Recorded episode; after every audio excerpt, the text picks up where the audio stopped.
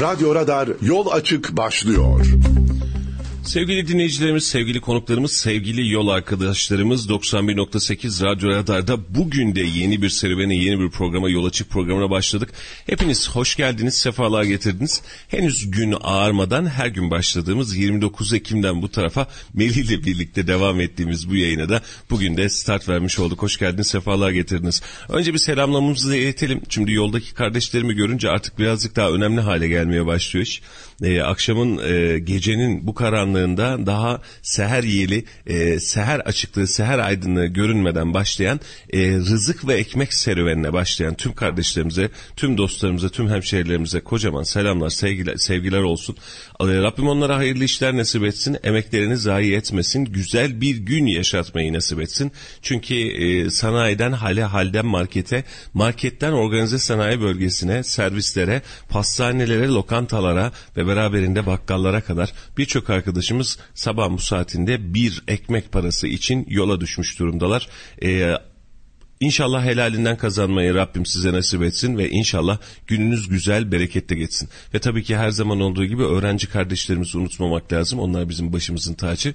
Onlar da e, daha gün ağarmadan çıktıkları koca koca çantalarıyla, vücutlarının yarısını kaplayan çantalarıyla çıktıkları yolda okullarına ulaştılar ve ulaşmak üzereler. Rabbim onlara da zihin açıklıkları versin. Onların da emeklerini zayi etmesin ve bu memlekette daha güzel günlerde yaşamayı onlara da bizlere de tüm milletimize, tüm e, Türk milletine nasip etsin inşallah. Yeniden hepiniz hoş geldiniz, sefalar getirdiniz. Efendim 91.8 Radyo Radar'da Yol Açık programında sizlerle birlikteyiz. Ben Mustafa Bayram. Ben Melih Kamış. Ve bugün de saat 9'a kadar sürecek serüvenimizle sizlerle günü gündemi, dünü, Türkiye'de neler olduğunu, Kayseri'de neler olduğunu, neyin nasıl geliştiğini hep birlikte incelemeye, araştırmaya ve üzerinde konuşmaya devam edeceğiz. Ve gündemle başlayalım istersen Melih'ciğim. Dünün gündemi ve memleketin gündemiyle en azından bir nebze daha insanlarımıza hem bilgi vermiş olalım hem de üzerine tartışabileceğimiz konuları da yavaş yavaş geçmiş olalım.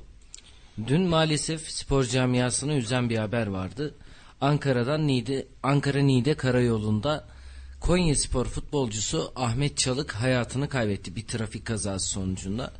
Seyahat esnasında tek başına seyahat ediyordu ve güvenlik kamerası görüntüleri de çıktı.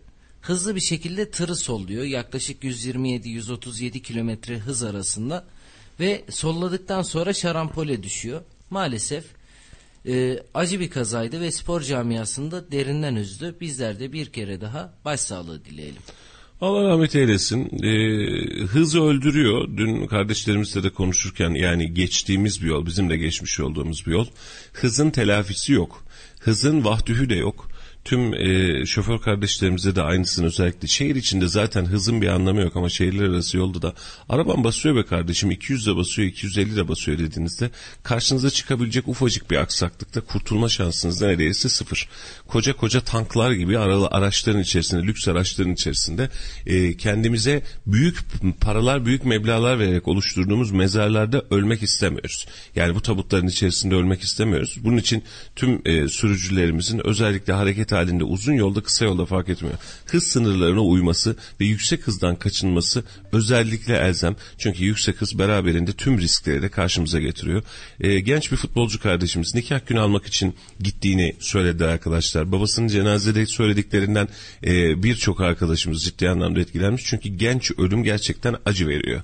Yaşlı, başlı vesaire bu kaza da olsa, vadesi gelip de ölüm olsa, hastalıkla da ölüm olsa ya yaşı vardı neyse Allah rahmet eylesin diyebiliyoruz ama genç genç ölümler özellikle böyle medya tarafından da bilinen isimlerin genç ölümleri gerçekten hepimizi ziyadesiyle üzüyor. Hepimiz için de en azından onun ölümünün üzerinden bir ders olsun. Hıza, hız e, kurallarına e, ve hız limitlerine uymakta ve emniyet kemeri takmakta gerçekten çok ciddi fayda var. E, boşuna söylenen işler değil. Belki hayatta olabilirdi bu kardeşimiz. Belki daha e, yavaş ve sakin gidiyor olsaydı, 90 ile 100'e gidiyor olsaydı belki bu aracın içinden sağ çıkabilirdi. E, bunları tabii ki vahtüh etmek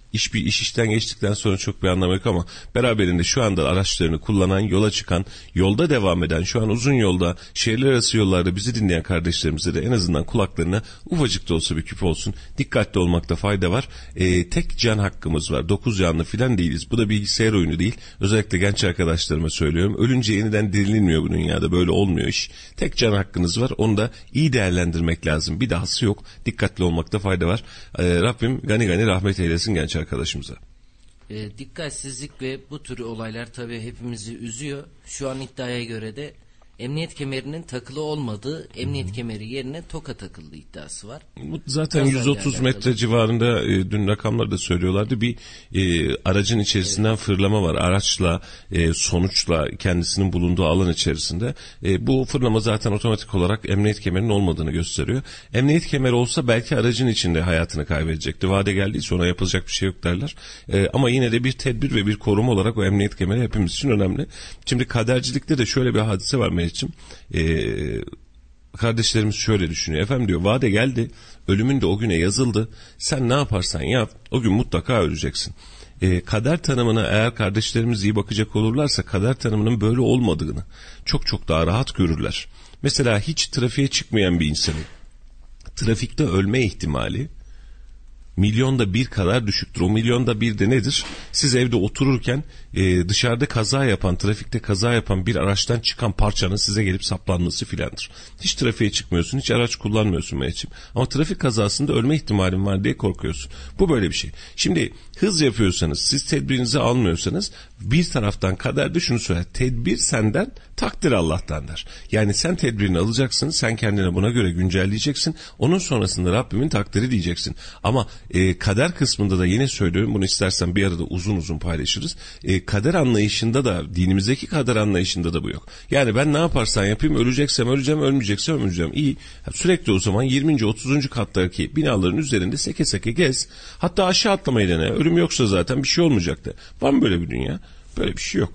Bunun için hani ya, zaten kaderde o gün her halükarda ölecek de anlayışı bizim vicdanen kendimizi serinletmek, kendimizi müsterih etmek adına e, rahatladığımız gündenlerden bir tanesi. Ama e, kader böyle bir inanç vermiyor. Senin tedbirlerini, takdirlerini, ihtimallerini hesap ediyor. Kader senin yaşadığın şeyin, senin yaşamakta olduğun ve yaşayacağın şeyin Hak Teala tarafından daha önceden bilinmesidir aslında. Tanım da budur.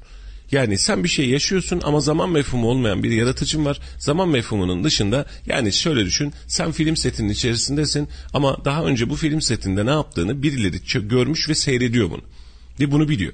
Kur'an-ı Kerim'de de diyor ya biz her insanın kaderini kendi çabasına bağlı kıldık. Aynen öyle. Yani kader aslında bizzat senin yaşadığın. Ama bizim kültürümüzde, bizim e, toplumsal yapımızda kaderi buna evriltmeyi, buna çevirmeyi çok çok daha tercih ediyoruz. Mesela çocuk diyor ki gidiyor bir şeyler yapıyor. Abi kader diyor yani başımıza gelecek varmış diyor. İyi de cebine silahı koymazsan, o uyuşturucuyu kullanmazsan bunu kaderle bağlay bağlayabileceğin bir yer kalmaz ki. Uzak dur bak kader değil. Bu senin elinde. Hak Teala sana bunun için bir imkan veriyor, bir fırsat veriyor. Yani böyle dini programa döndürdük ama Cuma'ya denk getirseydik keşke. Şimdi sana bir imkan veriyor hareket etmen için, rahat etmen için, mücadele etmen için, hayatta tutunman için, gece gündüz çalışabilmen ya da uyuyabilmen için ya da zevki sefa içinde dolaşabilmen için bu senin tercihin. Ama bunun sonrasında başına bir iş geldiğinde ya kadar yaşayacak ömrü bu kadarmış. Yok. O kadar onun kaderi evet. Yani kader çizgisinin sonu da belli Rabbimiz tarafından. Ama o onun tercihi. Ve yine söylüyorum düşünsene yani ben arabayı hiç bilmiyorum trafik kazasından korkuyorum ve trafik kazasında ölür müyüm kader bu mu diye düşünüyorsun. Ya öleceksen ölürsün. Başka bir şeyden ölürsün, sebepten ölürsün, hastalıktan ölürsün bundan bahsetmiyorum. Ama senin trafikte, dışarıda, sokakta yapmış olduğun, yaşamış olduğun şeyin adı kader değil. Bu senin yaşantın. Kader senin yaşayacağın şeyi Rabbimin daha önceden biliyor olması sadece. Ve bu irade senin iraden. Yani o, o sana müdahale etmiyor. Hani çok meşhur bir laf vardır bunu çok severim Mehmetciğim. Allah'ın sopası yok derler. Rabbimin en büyük mucizesi sizi sizle bırakması. Yaratılıştan itibaren sizi sizle bırakması ve sizin kendi içinizde bu kaderi, bu süreci yönetmeniz. Ve bunu yaparken de sana kriterler koymuş. Mesela dua etmekten bahsederiz değil mi? Kısaca sabah sabah bir girelim dilersen. Bizim dinimizde de diğer dinlerde de dua var. Dua bir yakarıştır. Rab'den istemektir ama bir taraftan da söylemi geliştirmektir. Yani sabah çıktığında hani iyi düşün iyi ol var ya o da aslında aynı temele dayanır. Dünya öyle bir mekanizma öyle bir yer ki senin yaymış olduğun enerjinin senden çıkan enerjinin karşı taraftaki insanlar tarafından hissedildiği işinin gücünün buna uygun olarak senin vücut direncinin buna uygun olarak var olduğu direndiği bir dünya mevcudiyeti var. Sen dua ettiğinde Rabbinden istiyorsun ama beraberinde Rabbim o kadar güzel bir mekanizma vermiş ki sen dua ettiğinde aslında birçok şeyin olması için de adım atıyorsun. Hani başarmak için istemek lazım, başlamak lazım derler ya Meriç'im. Şu an düşünsene sen bir şey istiyorsun. Bunu yapmak için evden çıkıyorsun. Gün içerisinde aklında hep bu var ve oluyor. Dualarım kabul oldu diyorsun. Evet hem duaların kabul oldu hem de dünya üzerindeki mekanizma seni buna itiyor. Çünkü sen safi yani gönlün temiz bir şeyi istiyorsun. Bunun için de yeri gelmişken bir ara uzun uzun konuşuruz inşallah. Sen iste, sen tedbirini al, sen kendini koru, sen doğru işler için kendini sevk et. Onun sonrasında gelecekler Rabbinin değil senin sorumluluğun. Bu senin yaşadığın hayat. Ve senin kader çizginde var olan da Rabbinin, Allah'ın senin daha önce ne yaşadığını ve sonunda ne yaşayacağını daha önceden biliyor olması. Sadece sen Netflix'te yeni seyrediyorsun diziyi ama o diziyi yapan, o diziyi daha önceden seyreden birileri var. Senin için o film çok yeni. Doğru mu? Evet. Ama orada zaten biliniyor. Tek fark bu. Böyle bir zaman kırılması olarak konumu değerlendirebiliriz. Çok derinleştik. Konuyu geçelim. Teşekkür O ederim. yüzden biz de tedbirli davranmalıyız. Yani işin kısaca özü canlı yayınımızda şu an açıldı sosyal medya hesaplarımızdan. 91.8 Radyo Radar'da Yol Açık programıyla sizlerle birlikteyiz. Günü gündemi değerlendiriyoruz, sohbet ediyoruz, muhabbet ediyoruz. Şehirde neler olmuş, ülkede neler olmuş biraz hafızalarımızı tazeliyoruz. Melih Kamış ve Mustafa Bayram olarak sizlere gün bugün de aynı şekilde yorumlamaya çalışacağız. Her gün Herkese olduğu gibi. Her gün günaydınlar. sabah işimiz gücümüz yok geliyoruz efendim biz bu saatte. Ee, radyodaki dinleyen kardeşlerimiz şimdi e, dün yeni sanayideydim. İki tane esnaf abimize uğradım. İkisi de birbirinden değerli sağ olsunlar. Dinliyorlarsa onlara da bol bol selam olsun.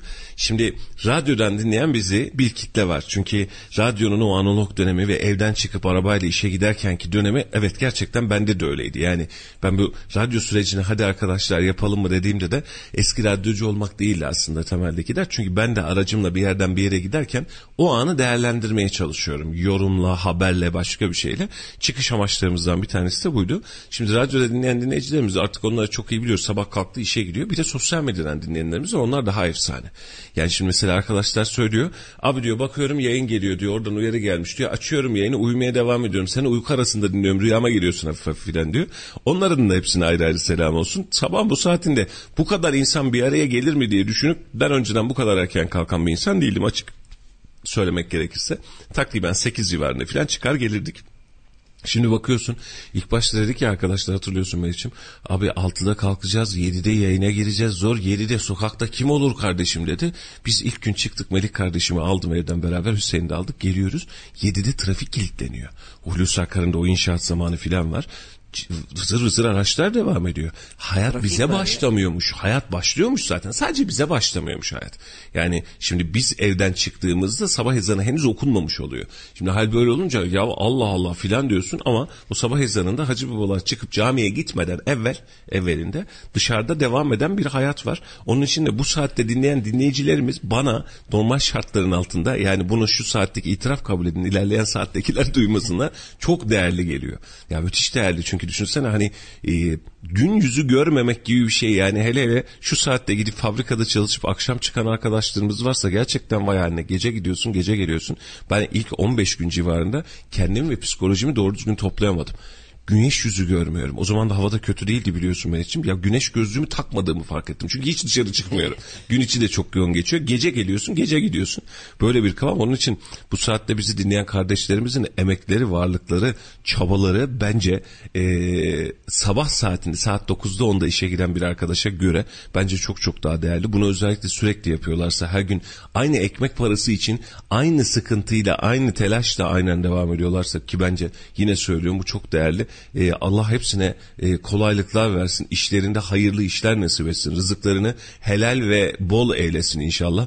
Ee, ama e, bu benim fikrim. Hani 3 aydır aranızdayız bu anlamda. Melih kardeşimle beraber sabahın köründe kalkıp gelmek adına. Buna da kızıyorlar. Sabahın köründe deme filan diye. Ya sabahın körü bunun adı işte. Yani bunun literatürü Yok, bu. yok. Ee, ve bu süreçte gerçekten takdire şayan bir emek var. Bir ekmek parası mücadelesi var. Bir helal lokma mücadelesi var. Ee, Rabbim ayağınıza taş değdirmesin ne diyeyim. Yani işiniz de emeğiniz de bence e, hayat açısından çok değerli. Şimdi biz dinleyen kardeşlerimiz bazen hepimizde oluyor aynı sıkıntıya düşüyoruz. Ya diyor işte baba için özellikle annelerde de var aynısı ama babalarda biraz daha fazladır. Ee, bizim toplumda da erkek egemen çalışması birazcık daha fazla bu saatte itibariyle. Gecenin bir saati kalkıyorum, gece akşamlara kadar çalışıyorum, ekmek parası kazanıyorum. Ya kimse görmüyor mu diye bazen kendi içinde tereddüt eder. Hiç kimse görmüyorsa da dünyanın en büyük ibadetini yapıp evinize helal lokma götürüyorsunuz. Valla gören Rabbimin gözü hepimize yeter. İnşallah e, emeklerimiz zayi olmaz, helal rızıktan da uzaklaşmayız. Temennimiz o olur. Yavaş yavaş gündeme de bakalım mı artık?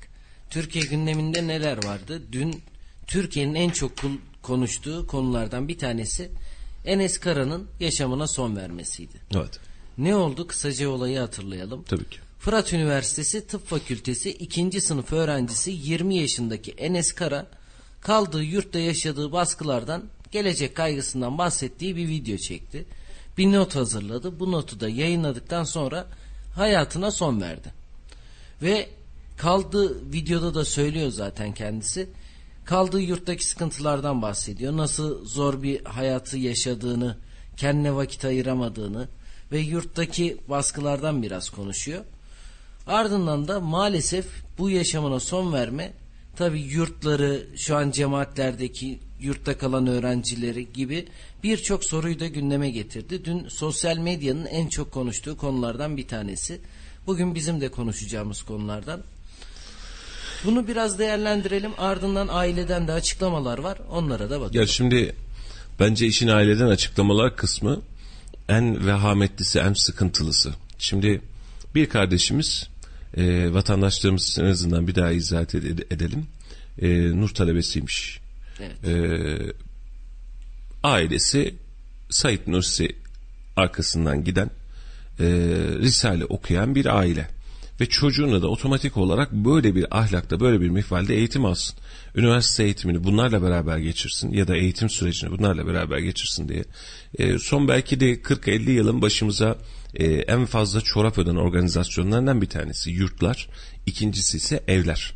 Bu evlerde konaklaması için bir e, zannedersem e, teşvik var.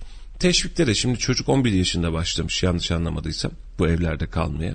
Doğru muyum? İlkokuldan beri ara ara gidip geliyor. Ya şimdi 11 yaşındaki bir çocuğu gönderirsiniz ve kontrol edersiniz. Bu çocuğun her zaman kimyasına, mizacına uymayabilir. Ama ben de öyle bir aileden geldiğim için yani dini böyle e, rahat ve güzel yaşamaya çalışan bir aileden geldiğim için bu psikolojinin ne demek olduğunu gerçekten çok iyi biliyorum. Ben okuduğum zaman bu olayın gerçekleşme şeklini okuduğum zaman gerçekten genç kardeşim için müthiş derecede üzüldüm. Bu çok zorlu bir süreç. Çünkü birileri size diyor ki ya orada Allah diyorlar başka yere gitmene gerek yok git oraya diyor. Gençsin kanın deli akıyor ve hayatta öğrenmek istediğin, düşüp kalkmak istediğin süreçler var. Kötü anlamda söylemiyorum bunu. Test etmek istiyorsun, kendi fikirlerin oluşmaya başlıyor. 11 yaşındasın, ergen bile değilsin.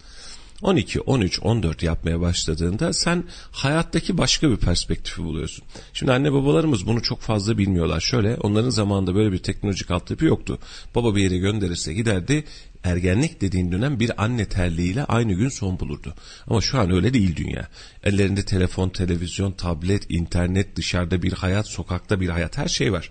Yani çocuğun sorgulayabileceği, çocuğun dünyayı keşfedebileceği, çocuğun dünyada ne oluyor diyebileceği, onlarca yüzlerce işi birlikte keşfedebileceği bir düzen var. Şimdi bu düzenin içerisinde çocuğu siz ergenlik dönemi itibariyle bir yere götürüyorsunuz. Sen burada kal diyorsunuz. Kaldığı yetmiyor çocuğun sorgulamalarından çünkü o evlerin en büyük sıkıntısı şu.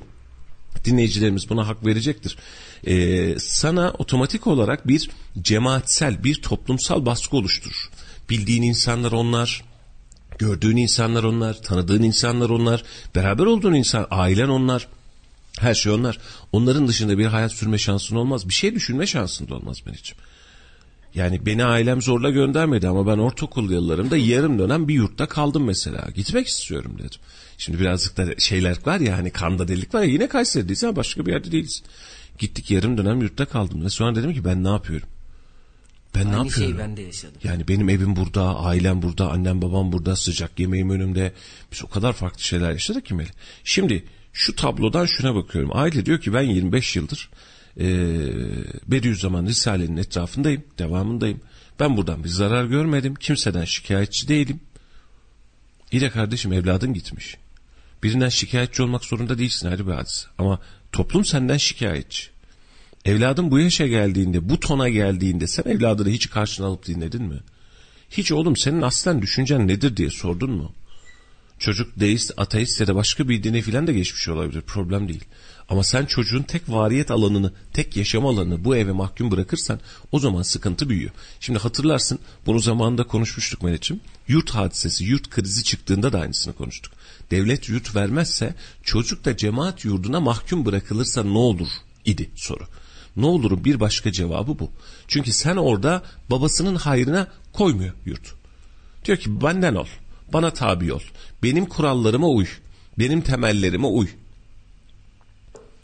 Sonrasında bir bakıyorsun bu çocukların dengeleri bozulmaya başlamış, çocukların psikolojileri bozulmaya başlamış ve çocukları biz ehli iman böyle o ne kadar toplumuna, devletine, milletine yararlı insanlar oluşturacağız derken bir bakıyorsun ki alakasız insanlar oluşuyor. Şimdi yurt döneminde sen de bilirsin ben de bilirim sabah namazına kaldırılır. Güzel. Cemaatler. Cemaatli namaz kılınacak. Ya öğrenci adamın sabah namazına o saatte kalkma şansı gerçekten o kadar zor ki. Yani kan deli akıyor sabahın körü ertesinden okula gidilecek çok zor. Gerçekten çok zor. Şu an işte gecenin bir saatinde okula giden öğrencilere kardeşlerim de bunun için daha fazla üzülüyorum. Onlarca insan safa durup gencecik çocuklarız ya 12-13 yaşlarında filan Meriç'im. Yüzde seksenimiz abdestsiz durduk. O abdest alınca uykumuz açılırdı. Ya aldık aldık derdik geçerdik mesela. Hatırlıyorum bunları. Peki neye hizmet ettik? Biz neyin olgusunu ve algısını vermeye çalıştık? Bunların içerisinden 3-5 tane arkadaşımız o yolda devam etti. Kalan tüm arkadaşlar bu yoldan çıktı. Sen de öyle olmuştur. Bak şimdi kimler vardı kimler yoktu kim ne yapıyor diye şöyle bir gözden geçir. Aileler de bunu kendilerine vicdani ve dini sorumluluklarını yerine getirmek olarak bakıyor. Şimdi hep konuştuğumuz eğitim meselesine ben çocuğumu okuttum nokta. Doğru bir temele gitsin diye bir cemaate, bir vakfa, bir derneğe teslim ettim nokta. Abi senin çocuğun kurbanlık koyun değil. Özgür iradesi var, ağırlığı var, konuşma hakkı var. Sen bunun tüm hayat standartını ve mecburiyetini belli bir noktaya kilitlersen ve bu çocuk buradan çıkabilecek kabiliyeti kendinde bulamazsa baskının altında o çocuk bu tür hadiselere kalkışabilir. Çocuk haklı ya da aile haklı ya da aile haksız çocuk haksız filan demiyorum. Ama bu vesileyle en azından bizi dinleyen dinleyicilerimizin de çocuklarına evlatlarına yaklaşırken nasıl yaklaşması gerektiğinden en azından bir nebze de olsun anlatmaya çalışıyorum. Bir takipçimiz mesaj atmış. Sabah kalkmak zor değil aslında. Namazdan sonra görmeyen gözlerle İhlas Risalesi okumak zor demiş. Çok zor. Gerçekten çok zor. Şimdi bizim bulunduğumuz, yani ben de çeşitli yerlere gittim. Ee, ailem bir Risale-i Nur külliyesinden vesairesinden gelen bir aile değildi ama oğlum Allah diyorlar derdi. Babam hala aynısını söylüyor. Allah hayırlı uzun ömürler versin. Allah diyorlar. Yani onun için tek veri o. Yani Allah diyen yerden zarar gelmez. Geldiği zararları gördük dönemsel itibariyle. Allah diyen yerlerin. Hatta ben bunun için ailemle kavga ettiğimi biliyorum. Ee, Havlemitoğlu'nun ilk kitabını keşfettiğim dönemin daha öncesiydi. Ee, 90'lı yıllarda ben gitmek istemiyorum dedim. Ee, babam dedi ki sen dedi bunu bunu yapmak istemiyorsun hep bundan yapıyorsun dedi. Sen namazdan uzak kalmaya çalışıyorsun vesaire. Ondan baba bak durum öyle değil dedim. Bana da kırıldılar. Gerçekten kırıldılar. 90'lı yıllar Meriç'im. Ama yapacak bir şey yok. Kendi doğruluğum var Allah var. Benim ailem bu anlamda saygılı bir aileydi. Hala da öyledir. Yani fikirlerimi dinler, önemser. Babam bazen kızar, bazen söyler ama hani bunu yaparken de benim ne düşündüğümü, nasıl düşündüğümü, nasıl davrandığımı da önemser. İşleri rast gelsin. Allah razı olsun. Ee, 15 Temmuz kalkışması geçtikten sonra annem dedi ki evladım sen haklıymışsın biz bu yaşımızda bilememişiz dedi. Sen o zaman söylediğinde haklıydın biz sana kızmıştık ama bak senin dediğin doğruymuş dedi. Şimdi bunları yaşayan, yaşanılan bir ülkede çocuğu bir yere fokusluyorsun. Fokusladığın yer çocuğu sadece dini olarak eğitmek için kullanmıyor. Bakın din eğitimi vermeye çalışan bir yer. ahlaki eğitim vermeye çalışan herhangi bir yurt, vakıf, dernek ne derseniz değil. Çocuğu boğmaz kardeşim. Çocuk hırsızlık da yapsa boğmaz. Ahlaksızlık da yapsa boğmaz. Çünkü onun derdinde ve temelinde o çocuğu kazanmak vardır. Düşünsene toplumda binlerce çocuk var, binlerce genç var. Bir tanesi size emanet ediliyor. Biri halisane size emanet ediyor. Bu çocuğa boğa, boğar mısınız? Baskı uygular mısınız? Kıracak da, dökecek de, yanlış da yapacak, doğru da yapacak. Sabredeceksin. Sabredeceksin ki bu çocuğu kazan. Belki bu kazanmak 10 yılını belki 1 yılını alacak belki de 30 yılını alacak. Ama toplumdaki bir insana Allah rızası içinse mevzu Allah rızası için kazanacaksın. Şimdi bu cemiyet ve e, cemaatle alakalı değil genel itibariyle söyleyeceğim. Cemaatlerin en büyük sancıları ise şu.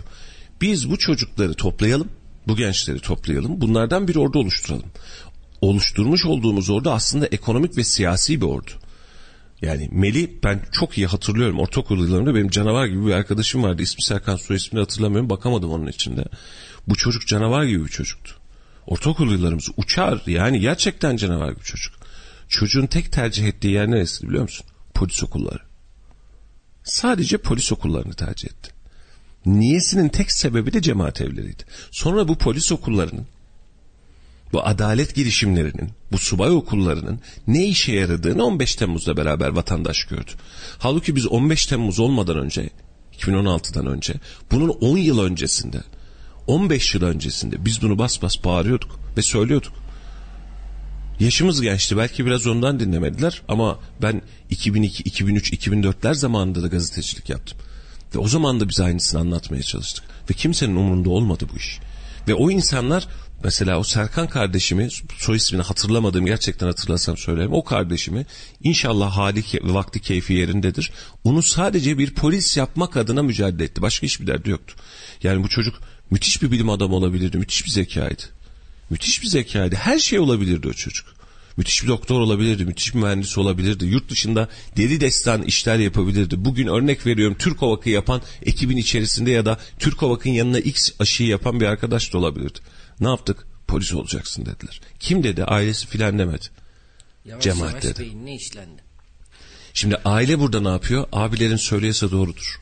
Abilerin onlar söylüyorsa, hocaların söylüyorsa. Onların da yaşı sana yakın. Onlar hayatı daha iyi okuyor. Aynen öyle. Şimdi bu hadiseler, bu sancılar şu an toplumumuzda hala var ve ailelerimiz bu anlamda dini değerlerde bulunsun diye çocuklar bunun yorgunluğu içerisinde. Tam tersi durumlar içinde geçerli. Yani çocuğunu tamamen başından salmış çocuğa, çocuk gece gündüz alkolden uyuşturucudan uzak durmuyor. Her şey var. Her pislik var. Böyle yaşayan çocuklar da var. Şimdi o mu olsun bu mu olsun? Bizim sadece iki tercihimiz yok. Çocuğunuzu dışarıya atıp sorumluluğu başkasına attığınızda derdiniz bitmiyor. Çocuk sizin çocuğunuz. Ve bu çocuğu siz 20 yaşında eğitemezsiniz. 1 yaşında, 2 yaşında, 3 yaşında, 5 yaşında, 10 yaşında, 15 yaşında yetirsiniz bu çocuğu. Siz bu eğitimi vakti zamanında aklı başında veremediğiniz içindir aslında bu sıkıntı. Ve sonra da yoklukta ve boşlukta mecburen çocuğu bir yere emanet edersiniz. Ve onu da kendinize kahramanlık hüviyeti vermiş gibi ben iyi bir şey yaptım. Şu yurt var ya şu yurda yerleştirdim çocuğu dersiniz. Vallahi durum hiç öyle değil dostlar. Toplumun içerisinde çocuğu bireyselleştirme gibi bir şansınız yok. Çocuğu bireysel olarak geliştireceksiniz. Bunu evde yapacaksınız. Okula gittiği zaman bile yok. Sizin verdiğiniz ahlaki temel neyse okula gittiğinde, işe gittiğinde, yurda gittiğinde bu çocuk bunun üzerine inşa edecek durumunu. Sen çocuğuna çalmamayı öğretebildiysen çocuğun 50 yaşına da gelse çalmamak için mücadele edecek. Çocuğun 40 yaşına 50 yaşına geldiğinde çalmaya nüfuz ediyorsa sorumluluğunu bir kez olsun üstüne al. Ben nerede yanlış yaptımın hesabını yap. Bu böyle değil mi? Yani biz ahlakımızı, biz edebimizi nerede öğrendik? Lise sıralarında mı, üniversite sıralarında mı öğrendik Mehmetciğim? Ailende... Konuyu konuşurken onu söylüyoruz. Eğitim sistemini konuştuk, aile dedik. Bu konuyu konuşuyoruz, aile diyoruz. Aslında her konu ailede başlıyor. Ailede biz bu bilinci, bu ahlakı verebilirsek eğer gençlere, çocuklara zaten toplum bir müddetten sonra düzelmeye başlıyor. Bunu vermek için de o aileyi de bugün yetiştirmek lazım geçmişteki ailelerimize. Mesela köyden gelen ailelerimize bir bak ya. Hüseyin'cim sen bir miktar daha bu anlamda affına sığınarak hani bize anlamda hani e, Kütahya biraz merkez ben birazcık daha ben ben de köylüyüm aslında ama sen biraz daha Nevşehir'in köy tarafından geldin. Doğru mu kardeşim? Şimdi köyde insanların ahlaki olarak yozlaşma şansı var mı? Birbirlerine yan bakma şansı var mı? Böyle bir şansları yok ki. Küçücük bir yer. Şimdi orada da olabilir evet. Şimdi çünkü onlar da teknolojiyle vesaireyle tanıştılar yani iyi kötü çıkabiliyor. Ama yine de şehir merkezinde birisi birinin kafasını gözünü kırdığında başını dönüp geçiyorsun. Köyde bu 10 yıl konuşulur. Köyde yapamazsın. Toplum baskısı vardır. Toplum sana bir şekilde bunu baskılar. Ahlaki olarak baskılar. Ha başka bunun negatifleri de var ama küçük yerlerde bu alan biraz daha rahattır. Ama toplum geliştikçe, büyüdükçe biz geliştiğimizi zannettikçe anneyi babayı sabahtan akşama kadar işe güce gönderip başka hiçbir şey yaptırmadıkça eve geldiğinde çocukla vakit geliştirmek yerine aman oturayım oturduğum yerde dedikçe o zaman çocukları kaybediyoruz, gençliği kaybediyoruz. Biraz önceki söylediğin eğitimde de aynısını konuştuk Melih'ciğim. Sadece aile değil bak bireyin kendisi temel. Yani şahsın kendisi temel. Ama o şahsın ilk yetiştiği yer neresi? Anne ve babanın yanı. Şimdi sen bu noktalardan çıkmaya başlayınca aile bireyini, aile mefhumunu dağıtmaya başlayınca, bunu birçok evreyle dağıtmaya başlayınca ortaya çıkan çocukların da çok sağlıklı olma şansı kalmıyor. Bakın şimdi e, PRDC arkadaşlarımız vardır bizi mutlaka dinleyen. Onlar buna e, onaylayacaktır. Okullarda özellikle ilkokul, ortaokul dönemlerinde sorunlu öğrenciler hep tespit eder PRD'ciler, psikolojik e, danışmanlar. Yani bir sorunlu öğrenci vardır ve bunun tabanına inmeye çalışır derdine diye. Mesela bunun en büyük sancıları genelde anne ve babası ayrı yaşayan çocuklardan oluşuyor. Bu bilimsel bir gerçek, verisel de bir gerçek. Gözlerimizle görüyoruz. Peki anne baba ayrılmasın mı? Ya ayrılmasın. Aile böyle bir şey. İlk kavgada damın başına çıkıp da yok edeceğin bir kurumdan bahsetmiyorsun. Bir çocuğu yetiştireceksen, ortaya bir çocuk meydana getirdiysen, mümkün olan son seviyeye kadar da bunun arkasında duracaksın. Bak öl, öldür, git vesaire demiyorum. Yani çok meşhur bir laf vardır. Evlenmek sünnetse boşanmak da farzdır diye. Gerçekten de böyledir. Hani bazı yeri gelir ki boşanman gerekir, şart olur. Bundan bahsetmiyorum. Ama bizde durum öyle mi? Elini sallayan evleniyor, elini yeniden indiren ben boşandım diyor, vazgeçtim diyor. Peki ortada kalan çocuk ben tek başıma bakarım. Nereye bakıyorsun? Baba yanındaysa anne sevgisinden, anne yanındaysa baba sevgisinden yok ederek çocuğu geliştirmeye çalışıyorsun. Bir başka konu. Biz aile mefhumunu, ailenin temel çekirdeğini bozduk. Hadi bozmadıklarımızdan bahsedelim. Sosyal medyada yine var. 4 yaşında bir çocuk evinde rakı masası kurmuşsun. 4 yaşındaki çocuğa rakı içirmeye çalışıyorsun. Bu nedir? Bu da bunun başka bir sapkınlığı. Ya bir terbiyesizlik görüldüğü zaman çocukta yanlış bir şey yaptığı zaman ailen sana hiç mi terbiye vermedi diye söylerlerdi. Aynen öyle. Yani bu dengeleri yitirdiğimiz zaman da ortaya çıkan biraz önceki Enes kardeşimiz gibi ortaya çıkan tablolara bak. Ben sağ sol din cemaat vesaire de bakmıyorum kardeşim. Temeline bakmak lazım. Biz din düşmanı falan değiliz elhamdülillah Müslümanız da. Ee, Diğer taraftan da biri rakı içecekse buna da bir itirazım yok. Kim ne yapıyorsa yapsın. Her koyun kendi bacağından. Yani gidip ona söyleyeceğin sağlığın için işte e, toplumun huzurunu bozmaman için az iç diyebilirsin. Yani ben başka ne söyleyebilirim ki? Kanunen özgürlük vermişin, icazet vermişin, açıklık vermişin. Ne diyebileceksin ki? İçmek isteyen içer. Yapılacak bir şey yok. Ama bir dakika. Ama bir dakika. Çocuğunu yetiştirmekten acizsen, ailene şiddet gösteriyorsan, topluma zarar veriyorsan yaptığın her şeye karışırım. Çünkü senin özgürlüklerin benim özgürlük alanıma gindiği güne kadar var. Sen kendi başına özgürsün. Ama sen benim özgürlük alanıma girip benim elimdeki telefonumu, tabletimi ya da hayat standartımın içerisindeki bir şey almaya çalışıyorsan ben sana dur demek durumundayım doğru mu? Şimdi toplumun içerisinde senin özgürlüğün, senin evladının özgürlüğünün önüne dahi geçemez. Senin aile olarak yaptığın şey bu çocukları yanlış yetiştirmene vesile olacaksa burada da sıkıntı var. Ve bu çocuklar bu hadiseyle yetiştiğinde hep başta söylediğimiz yere geliyoruz. Toplumda önce birey olmamız gerekiyor. Bizim önce normal insan olmamız gerekiyor ki toplumda siyasetçiyi yargılayalım, politikacıyı yargılayalım, sistemi yargılayalım, dünya standartına ulaşalım. Bunların her birini konuşalım. Ama toplumda birey yapacağımız noktaların her birinde biz yok oluyoruz, ufak oluyoruz. Çalışan anne babaya bakıyorum gerçekten içim gidiyor. Akşam saat 6, 7, 8 belki de eve gitme saatleri çocuk ortada. Benim çok öyle arkadaşımın çocukları vardı gördüğüm. Yani anne bir tarafta böyle çocuk abur cubur yapıştırıyor geçiyor. Anne gelmiş gelmemiş bana ne. Televizyon açılsın oyun açılsın başka bir şey olsun. Anneannede kalınsın babaannede kalınsın böyle gitsin. Sonuç çocuk 17'sine gelmiş 16'sına gelmiş 18'ine gelmiş dönüyoruz diyoruz ki bu çocuk niye böyle oldu? Niye böyle oldu acaba ya? Biraz düşünmemiz lazım. Niye böyle oldu? Ha bizim sistemsel olarak toplumsal olarak yapmamız gerekenler de var ayrı bir hadise. Ama aile içerisinde bu ahlakı oturtmamız lazım bizim. Bu rahatlıktan çıkıp birazcık daha kaygılanan çocuğu için kaygılanan aile bireyleri haline getirebilmemiz lazım.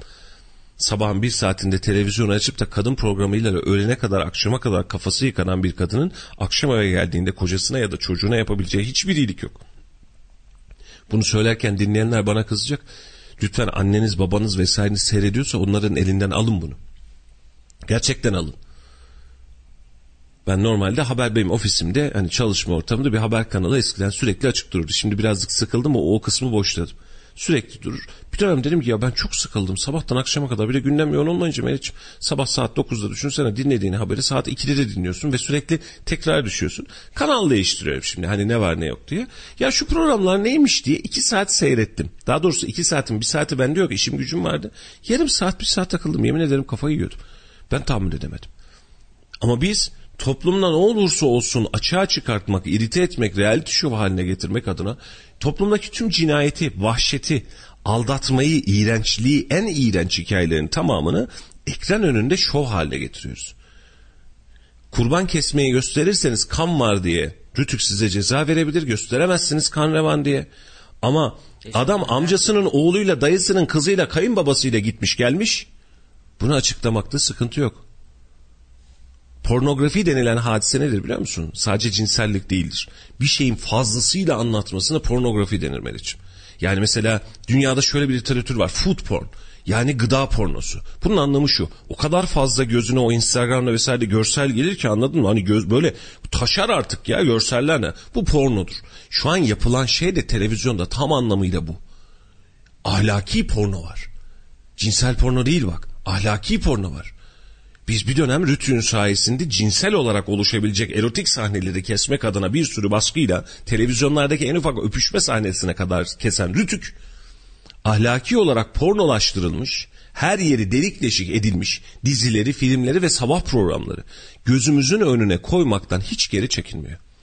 Onlara hiç ağız yok ama eskaza sen burada yanlış bir şekilde bir e, devlet büyüğüne laf edersen hani lafın ucu arasında eleştiri yaparsan seni incelemeye alıyor. Peki biz neyi kaybettik? Tamam beni kurtardın aradan da aileyi kaybettik. Toplumu kaybettik. Kadını kaybettik. Rütük kaldırdı şimdi. Çok şükür iyi ki kaldırdı ama evlilik gibi kutsal bir mertemeyi biz Rütük neyi kaldırdı? Evlilik programlarını kaldırdı. Melih'ciğim evlilik Gördüm. programları masum kalıyordu. Şimdiki sabah programları 3. sayfa programlarına döndü. Ki ciddi söylüyorum evlilik programları buna göre masummuş kardeşim. Şimdi bir bakıyorsun devletten ve adaletten beklemediğini çözen orada bir kadın var birkaç tane hatta kadın var çeşit çeşit. Çözsün sıkıntı yok suçu da çözsün. Hani suç çözen programlar vardır dünyanın her bir tarafında ama bu böyle değil. Yani biz nelerle karşılaştık neler günlerce gündemimiz oldu ya. Şimdi düşünsene Tabii geçti mi cinayet iki hafta öncesinde Kayseri'de bir cinayet işlendi doğru mu kardeşim? Üç kişiyi birden vurdular. Bunun kanlı canlı görüntüsünü paylaşan kardeşlerimiz vardı. WhatsApp gruplarından döndüren vardı. Paylaşmayacaksın. Dur. Bunu paylaşmayacaksın. Cinayet eğer haberciyse habercilik sesimiz cinayet. Durum bu öldüren bu giden bu kaçan bu nokta. Ve WhatsApp grubunda dolaşan bir görüntü. Ya belki abartısız söylüyorum. Bini aşkın kişiden geldi aynı görüntü. Hepsi de ben çektim Paylaş. değil mi? Diyor ki ben çektim ben oradaydım. Ya tamam çekmiş bile olsan yayınlanmaz ya. İşte bu da e, bunu yayınlamamayı düşünebilecek bizler. Bilmem bir şeyin otoparkında şununla şu olmuşu da yayınlamamayı tercih etmemiz gerekiyor. Ahlaki meseleler topluma vereceğimiz ince mesajları da beraberinde taşıyor. Ve biz bunu başa dönelim. Toplumu, aile yapısını, ahlaki yapıyı her elden yok ettik. Ulaşabildiğimizi televizyonla, ulaşamadığımızı internette, ulaşamadığımızı başka sayfalarla, ulaşamadığımızı başka noktalarla biz bir şekilde tüketiyoruz. Ondan sonra çocuklarımızın gencecik yaşlarda köprüde damda durmasını, bir ayrılık veda mesajı bırakmasını biz ee, diyoruz. Sadece özellikle altını çiziyorum. Cemaat yurtları ve evleriyle alakalı söylemiyorum bunu. Ben bunu her yerle alakalı söylüyorum. Sen çocuğuna sahip çıkmazsan yarın bir gün çocuğunun ne olacağıyla alakalı bir fikrin olamaz. Ama bununla alakalı tüm vebal Allah şahittir ki sende.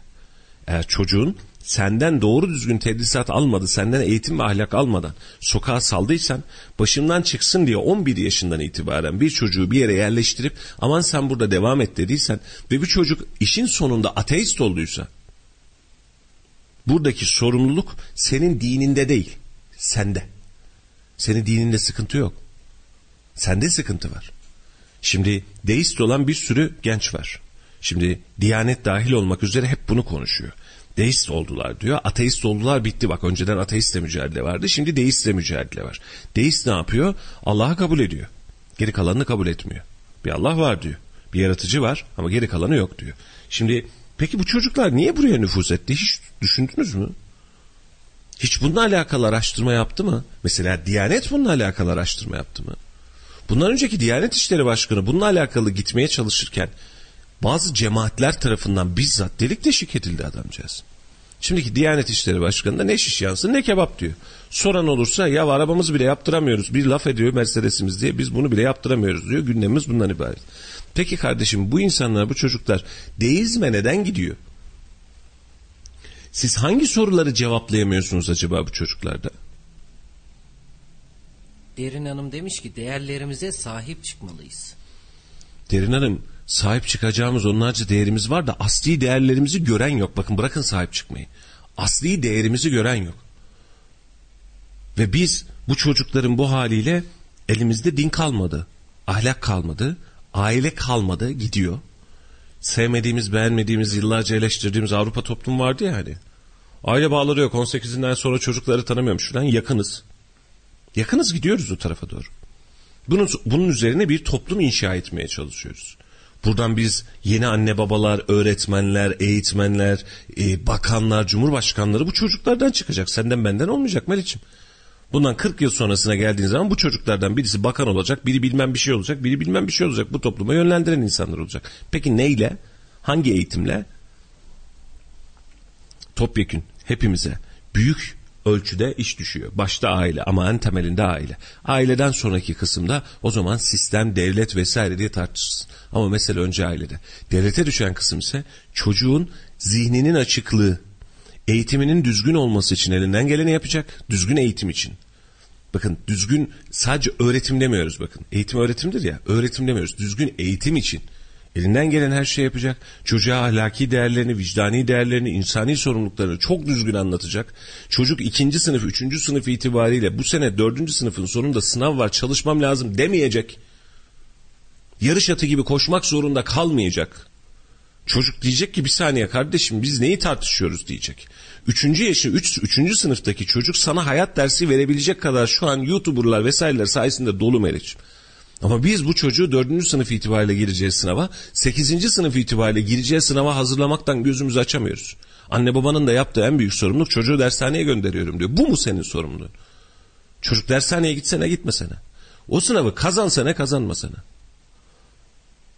Bu kadar hoyratça tükettiğimiz, tüketim toplumu haline getirdiğimiz çocuklardan da malzeme bekliyoruz. Devletin görevi çok büyük. Yeniden aynı noktaya geleceğim. Bu çocukları bu kültürden çıkartacaksın bu bir. Bu çocuklara ve bu çocukların anne babasına dahil olmak üzere ne ulaştığına dikkat edeceksin.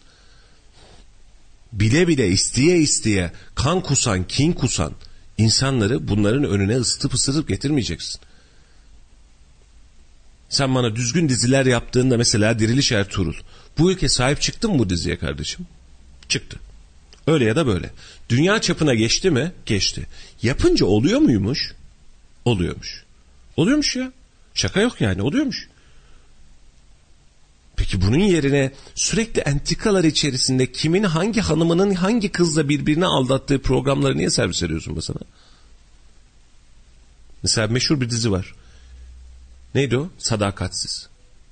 Bunu hangi mantıkta servis Alında edersin? hayır yok. Aynen. Bunu hangi mantıkta Türk toplumuna servis edebilirsin ya? Hangi aile yapısını çözmeye çalışıyorsun? Bir Kore yapımı senin ahlaki değerinle hiçbir alakası yok. Ama bizde gayet normal. Sıkıntı yok. Ha burada yapmazsam ne oluyor? Burada yok dersen Netflix evine giriyor canım. Çok da farkında bir şey yok aslında. Artık teknoloji anlamda sınırsız hale gelmiş oldu. Ama bizim toplumsal olarak bunlardan uzak durmamız, kamunun bunu denetleyebilecek mekanizmaya sahip olması ve çocuklarımızı düzgün yetiştirmemiz şart. Yoksa bir nesli daha kaybediyoruz. Enes gibi binlerce arkadaşımız var. Sıkıntıda, terennümde, sancıda. Ve arkadaşlar zannediyor ki o her şeyine... Ben bir ufak anekdot anlatayım. Şimdi kızcağız burada türbanlı, tesettürlü bir kızcağızdı. Eskişehir'de okumaya gitti. Bizim de çok yakın bir arkadaşım Eskişehir'de. Eskişehir'e gittim. Ziyaret ettim onu. Orada o da okuyor. Muhabbet ettik, lafladık. Bir gün hatta kaldım. Ertesi gün döneceğim. Dedi ki dostum şu bavulu götürebilir misin filan. Ya bu nedir? Şu kız var diye dedi. Ha evet dedim onun bavulu dedi. Çocuğun anlattığı hadiseyi söyleyeceğim. Kız burada türbanlı. Sıkıntı yok ailede böyle istiyor. Eskişehir'de tam bir jet sosyete hayatı yaşıyor. Bak burayla çok ayrı dünyalar. Ailenin Eskişehir'e gitme ha- hali yok. Öyle bir gidişatı yok. Peki daha daha ötesini söyleyeyim mi sana? Kız ne yapıyor biliyor musun? Bavulun çantanın içerisine türbanlar vesaire anneciğim teşekkür ederimler filan böyle hala o hayatı yaşadığını da oraya hissettiriyor gönderdiği bavulla bile. Çamaşır yıkanacak diye. Sen zannediyorsun ki çocuğum ben var ya dünyanın ahiretliğini kurtardım. Sorumluluk senin. Kendini de kurtar çocuğunu da. Ama çocuğunu kurtarırken çocuğunu baskılayarak çocuğunu illa böyle olacaksın diyerek bir çocuğu var etme ya da düzeltme ya da yaşatma şansın yok.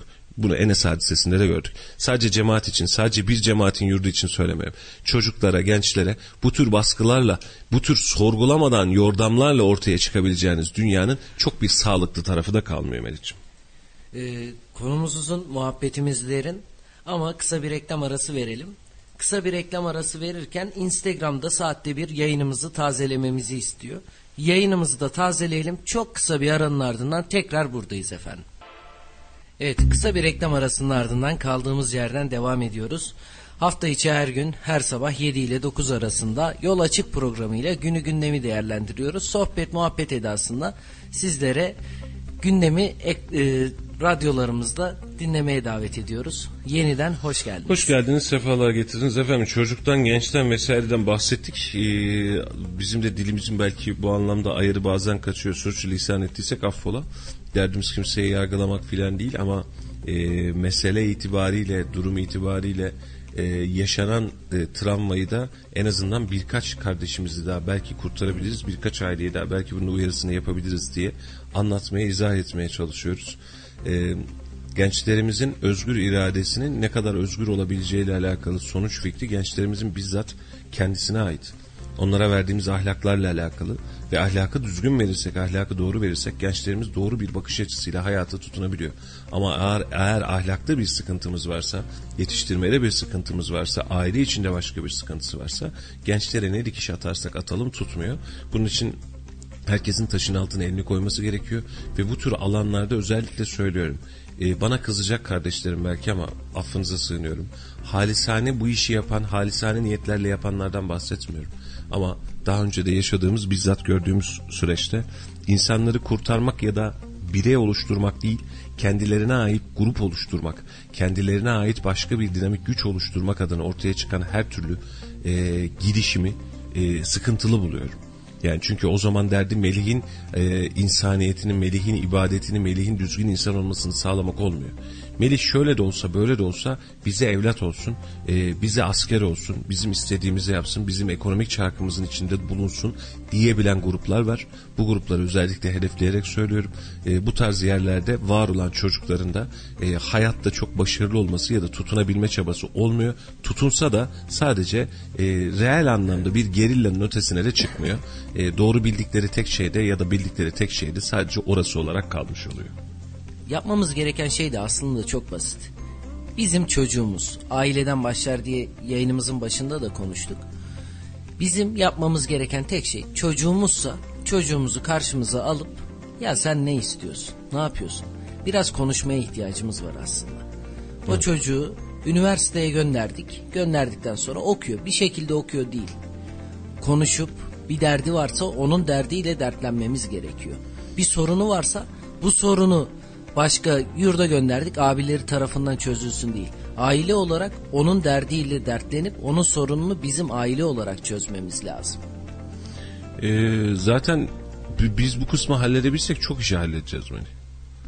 Yani o teması, o dokunmayı, o hissetmeyi, o oğlum, evladım, kardeşim, canım, ciğerim demeyi çözebilsek çok fazla iş halledebileceğiz. Ama bizdeki mevzu çok fazla öyle gitmiyor. Biz gözümüzü bu kanun bu anlamda kapatarak gidiyoruz. Ailelerimizde de en büyük sıkıntı şu sorumluluğu her zaman başkalarına atma derdi var. Ben nerede yanlış yaptım aileler düşünmüyor. Ailelerin düşündüğü hadise şu. Ben işimi hallettim parasını verdim okula gönderdim. Ben hallettim cemaate gönderdim. Ben hallettim şuraya gönderdim. Ben yaptım parasını verdim açtım verdim. Meşhur Türk filmlerindeki sahne vardır ya. Hayatta her daim gerçek o biliyor musun? Senin için sa- saçımı süpürge ettim. Ne istedin de almadım. Ne istedin de almadım. E sonrasında bir bakıyorsun çocuk başka bir dünyada yaşamaya başlayınca aa ben nerede yanlış yaptım diyor.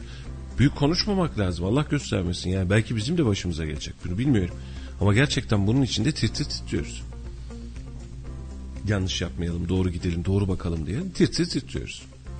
Ama bunun bir level sonrası çocuk gitsin yurda gitsin orada daha iyi bakılır orada dinini diyanetini öğrenir hele bir gitsin. Öbür taraftan da sorduğu zaman hocaları böyle istemiş. Hocaları böyle söylemiş. Bu sıpada hocalarına karşı gelmiş. Mevzu buna giriyor. Şu, şu an gördüğümüz hadise de sadece e, tablonun görünen yüzü. Görünmeyen yüzüyle alakalı gerçekten insanların hiçbir fikri yok. İçinden kısa da olsa geçmiş olduğum o süreçle alakalı çok fazlasıyla hala bugün itibariyle gözümde canlı deneyimler var. Ve bu deneyimler e, çok şey deneyimler değil böyle hani çok halisane deneyimler değil. Yani o çocukların o alanda durmak için, yaşamak için, o alanda tutunmak için, kovulmamak için neler yaptığını, nelere baş eğdiğini, nelere boyun eğdiğini, dışarıda ne olup içeride ne olmaya çalıştığını, hem de 13-15 yaşlarındaki çocukların ne olduğunu ben görebildim. İçinde yaşayarak görebildim. E şimdi bu çocuklara biz başka bir yurt kapısını açarak hadi bakalım aslanım sen buradan bir yürü. E yaş gelmiş 21'e çocuğu dindar olarak yapacağız demişin ateist olmuş. Çocuğu hayata tutundurayım demişin intihar etmiş. Bunu yaparken de sebepleriyle beraber açıklamış. Kimseden şikayetçi değilim diyor. Toplum güzel yazmış sosyal medya. Senin kimseden şikayet etmeye hakkın yok. Biz senden şikayetçiyiz.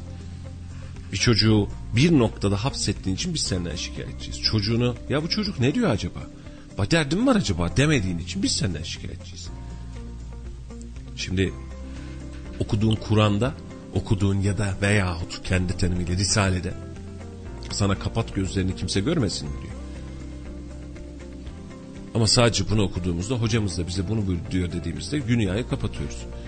Önümüzdeki en büyük veri Kur'an ilk emri okuyla başlıyor. Her şeyi tartışmaya açıyor. Tartışmaya açmakla beraber kesin hükümleriyle beraber sana inançlar veriyor ve sonuca bakıyorsun. Totaldeki sonuca bakıyorsun Meriç'im. Biz onu okumak dışında, Kur'an'ın Türkçesini okumak dışında her yolu deniyoruz. Her yol. Elde ne varsa deniyoruz. Geçen gün elime geçti.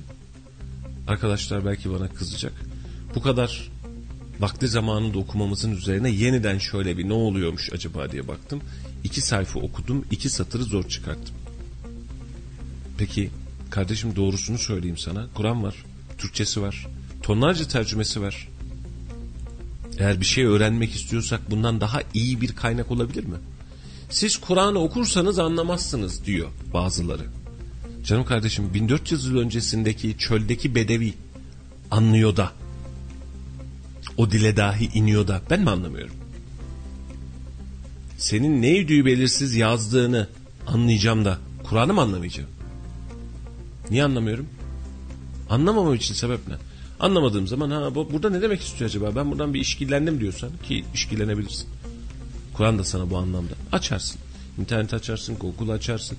Başka tesbih açarsın. Ertesi gün gidersin bir kitap evinden bir kitap alırsın. Bu kadar. Araştırırsın. Bu kadar. Ha sen Kur'an'ın Türkçesini okur ve öğrenirsen aradaki din tüccarlarına ihtiyaç kalmayacağı için koca bir ekonomi çökeceği için onlar rahatsız. Dertleri bu değil. Çökertme ekonomimiz. Dur. Kitap satıyoruz, dergi satıyoruz, onu satıyoruz, bunu satıyoruz, oradan yardım istiyoruz, buradan bunu istiyoruz. Aman abi dur. Ama lütfen. Gittiğinizde genç kardeşlerime de söylüyorum. Benden yaşça büyük abilerim de söylüyorum. Herhangi bir yere gittiğinizde size Kur'an dışında peygamberin hadisi dışında bir şey satıyorsa birileri iki adım kaçın. Din adına bunları satıyorsa iki adım kaçın. Önünüzde yasa var, anayasa var. Birileri mevzuat satıyor size. Yasa var, anayasa var. Geri kalanı mevzuat, teferruat.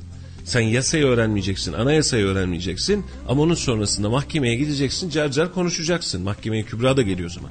Neyi konuşacaksın? Anayasan belli. Senin anayasadan haberin yok. Birilerinin çıkarttığı teferruat mevzuat üzerinden diyorsun ki efendim ben aslında haklıyım. Değilsin. Anayasan orada okudun mu hiç? Ve anayasanın ilk emri de oku. Biz tüm bu cemaat, tarikat vesaire nisabetinde hepsi için söylemiyorum bak. Özellikle söylüyorum. Bunun içinde çok safiyane, çok temiz, çok düzgün, Çok gerçekten ehli iman iş yapan kardeşlerimiz var. Tanıdığımız insanlar var. Allah onların emeklerini zayi etmesin. Ama bir yere gittiğinizde size Kur'an dışında bir şey satılmaya başlandıysa ilk oradan kaçın. Bakın kaçmadığınız zaman da işte FETÖ dönemindekileri herhalde temas etmeyen yoktur. Ne olduğunu biliyoruz. Kur'an'dır işin aslı. Bunu çıktığınız zaman da ortaya çıkan tablo sadece bu tür sancılar olur. Çok derinleştik çıkalım bu konudan Meriç'im. Yeter. Evet. E, ama şunu da konuşmak istiyorum. Sadece dün sosyal medyada da çok fazla konuşuldu bu konu. Yurtlar. Yurtlarda yaşanan olaylar. Yurtlarla ilgili neler söylemek gerekir? Bizim devlet yurtlarından bahsediyoruz. Yok şu an dernek, vakıf, cemaatin yurtlarından. Aynı konu. Aynı konuştuğumuz konu. Yani devlet tekelinde, devlet kontrolünde, devlet tarafından işletilmesi gereken yurtları biz bazen kendi elimizde cemaatlere de verdik. 15 Temmuz sonrasında da verdik bu hadiseyi hatırlarsın. Ortada fal yok yumurta yok bir baktık o yurda o derneğe vesaire verdik. Cemaatler var olsun istedik.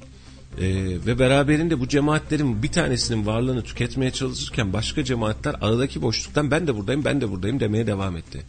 Ee, bence devlet işleyişi cemaatlere bırakılmayacak kadar önemli. Ama ama cemaatler bir sivil toplum örgütü haline gelirse kanunen denetlenebilir, bakılabilir, görülebilir hale gelirse, denetim mevzuatına açık olursa dernekler gibi o zaman devlet de bu denetlemeyi gerekli takdirde yaparsa bu çocuğa ne eğitim veriliyor, ne oluyor, nasıl kalıyor, hangi şartlarda konak bunları eğer görürse cemaatin, STK'nın, bir vakfın, bir derneğin yurt açmasında bir sıkıntı yok. Ama bunu gayri nizami bir şekilde gözünüzü kapatın siz biz burada bir şeyler yapıyoruz diyerek ortaya çıkartırsak yapmış olduğumuz vakfın içerisinden sapıklar çıkar sonra ağzımızı açıp kimseye laf anlatamayız denetlenebilir, kontrol edilebilir ve mekanizmanın içinde olmalı.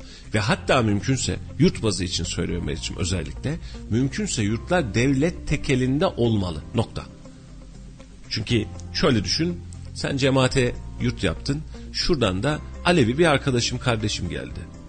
Almayacak mısın? Sen cemaatin sünni. Almıyorsun. Almayacak mısın demiyorum bak almıyorsun. Peki bu arkadaşım ne yapacak? Cemevlere yurt mu kursun bir daha? Peki niye ayrıştıralım? Biz kültürümüzün zenginliğiyle, mozaiğiyle ve mozaiğiyle beraber veririz. Benim Kürt kardeşlerim, ilkokulda, ortaokulda vesairede beraber olduğum Kürt kardeşlerimle, Kürt asıllı arkadaşlarımla ben hala görüşüyorum. Tabii ki görüşeceğim. Onlar benim canım ciğerim kardeşim.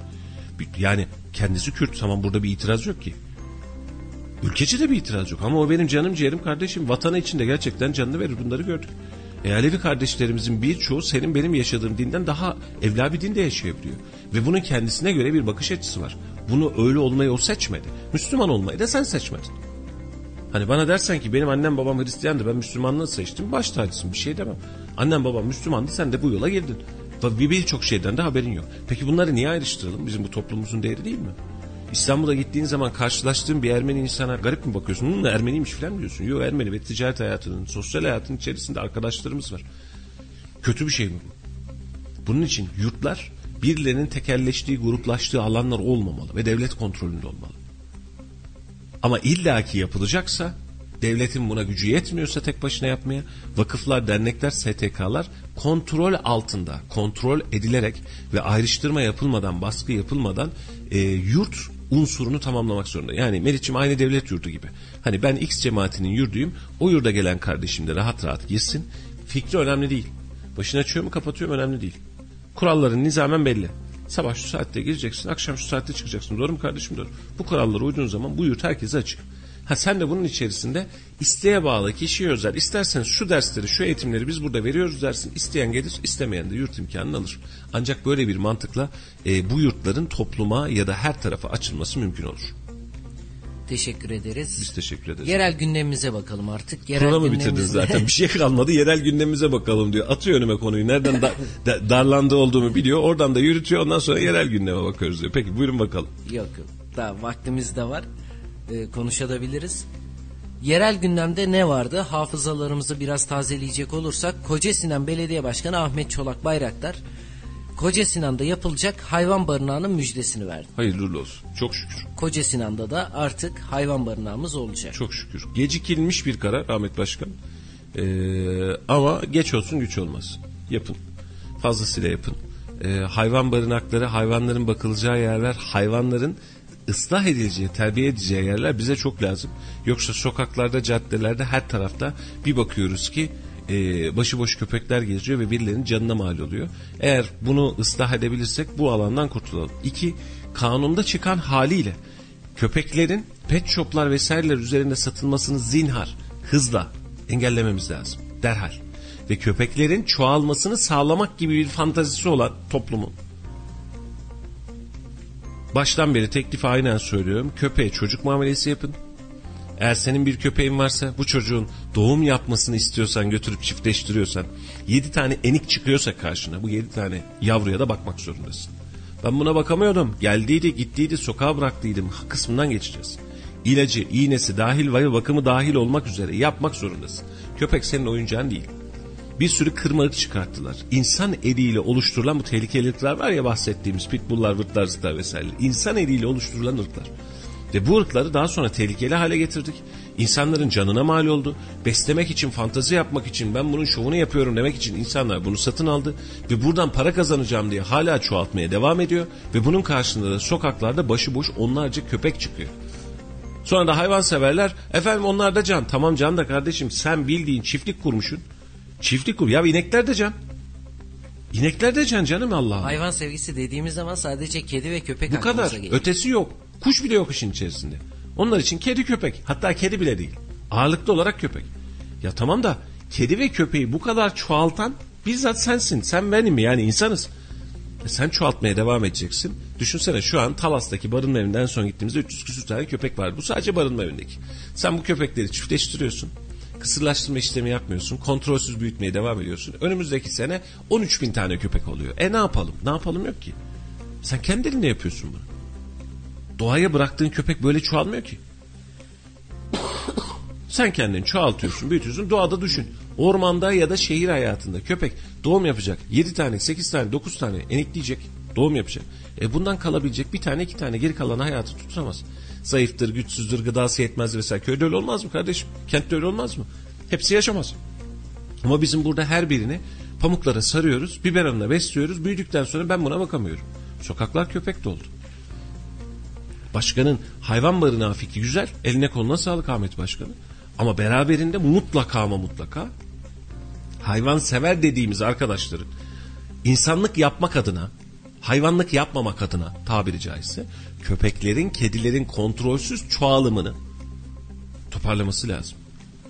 Doğaya bıraktığında hayvan bu şekilde çoğalmıyor. Ama sen laboratuvar ortamını alıyorsun. Sürekli suni dölleme yapıyorsun tabiri caizse. Bu çocuk bu hayvanı sürekli bunun rahatını alıştırıyorsun. Sonra 30 tane yavrun oluyor. Ben bunu nereye satacağım diyorsun. Satmayacaksın. Bakacaksın. Madem bunu yapıyorsun bakacaksın abi. İnsan da böyle değil midir kardeşim? Eğer insan metabolizmasını bırakırsan yılda bir hani 9 ay derleme toplama süresi yılda bir doğum yapabilir bir kadın. E bırakırsan her her yıl doğum yapar. Düşünsene 25 yaşında evlenmiş bir kadından bahsediyorsun 40 yaşına gelmiş. E 15 tane çocuk yapsın. Yapıyor mu? Yapmıyor. Peki sen köpeğe yaptırıyor musun? Yaptırıyorsun. Kim bakacak? Ondan sonra efendim ben bakamıyorum buna belediye baksın. Belediyenin başka hiçbir şey yok zaten. Tabii ki baksın. Bak tabii ki baksın. Ama bu kontrol mekanizmasını koymazsak hayvanlar onların sağlığı açısından da toplumun sağlığı açısından da hepimizin başına bela oluyor. Ve sonrasında da üç tane aklı evvel sadece kedi köpek sevgisini hayvan sevgisi zanneden iki tane üç tane aklı evvel çok özür dileyerek söylüyorum bazen çok geriyorlar çünkü bize. Ben hayvan severim diyerek İstanbullardan, Ankaralardan, İzmir'den onlar dilsiz şeyler, yaratıklar onlar tab tabii ki eziyet etmeyeceğim. Ben eziyetten bahsetmiyorum. Ya geçen çektiğimizde beraber yaşadık Meriç'im. Yani barınak yapılmış. Maması veriliyor, yemi veriliyor, veterineri var. Hayvanlar huzurlu, sıkıntı yok. E hayvanları tel örgülerin arasına aldınız. Nereye alalım? Al koynuna götür o zaman. Nereye alsın belediye Allah rızası için? Yani kapalı şeyler mi yapalım böyle kulübeler kulübeler kulübeler saraylar tahtlar mı yapalım hayvanlara? Hayvanın doğal hayatında toprak var. Ben kediyi ofisin içine ya da evin içine aldığım zaman kedi iki gün sonra her tarafı tırmalıyor. Niye? Onun acil ihtiyacı var, toprağa ihtiyacı var doğru mu? Sen gidiyorsun suni kum alıyorsun kediye. Bak düşün. Kediye suni kum alıyorsun ya da normal kum alıyorsun. Niye? Burada ihtiyacı çıkacak diye. Ya bırak hayvanı doğada. Bırak bahçede. Orada toprağa taşı var zaten. Sen bu mantıkta hayvan sevgisiyle çıkartıyorsun. Hayvan sevgisi diyerek olayı e, legalleştiriyorsun kendi içerisinde. Sonra da belediyenin başına bela, toplumun başına bela, sokağın başına bela. Bes de çok istiyorsun. E tabi Gaziantep'te gördük Asiye olayını 4 yaşındaki bir çocuk. Aynen öyle. E dün doktorlardan bir açıklama geldi. Asiye'nin maalesef yüzünde yüz felci var. Sinirlerinde zarar var. Önümüzdeki hafta yama yapmayı planlıyorlar. Neden? Köpek vahşeti. Sonra vahtüh ediyoruz. Bir şey yaparken de dediğim gibi çoklu olarak yapmak lazım. Bir barınak yapılmış. Bir barınak daha faaliyete geçmek için hazırlık aşamasındaymış. Ellerine kollarına sağlık. Ama yine aynısını söylüyorum. Eğer hayvanları çocuk statüsünde gibi aldığın zaman bakacaksın. Bunun yavrusu oluyor sen, olunca da sen de bunu büyüteceksin kardeşim dediğimiz gün biz hayvanları, hayvan sevgisini ve hayvan severleri göreceğiz. Çok seviyorlarsa 300 tane orada var. En kötüsü 200-300 tane orada var. Gidin alın köpekleri evinizde bakın kardeşim. Ha, belediye bakıyor. Mamasını veriyor vesairesini veriyor ama buna rağmen rahat olmayan arkadaşlarımız var. Topraktaymış, açık havadaymış. Açık havada diyor. Nerede olacak köpek? Köpek nerede olacak ya? Yani gerçekten hani şimdi orada hayvan hayvan üşüyor? Ya köpek diyorsun.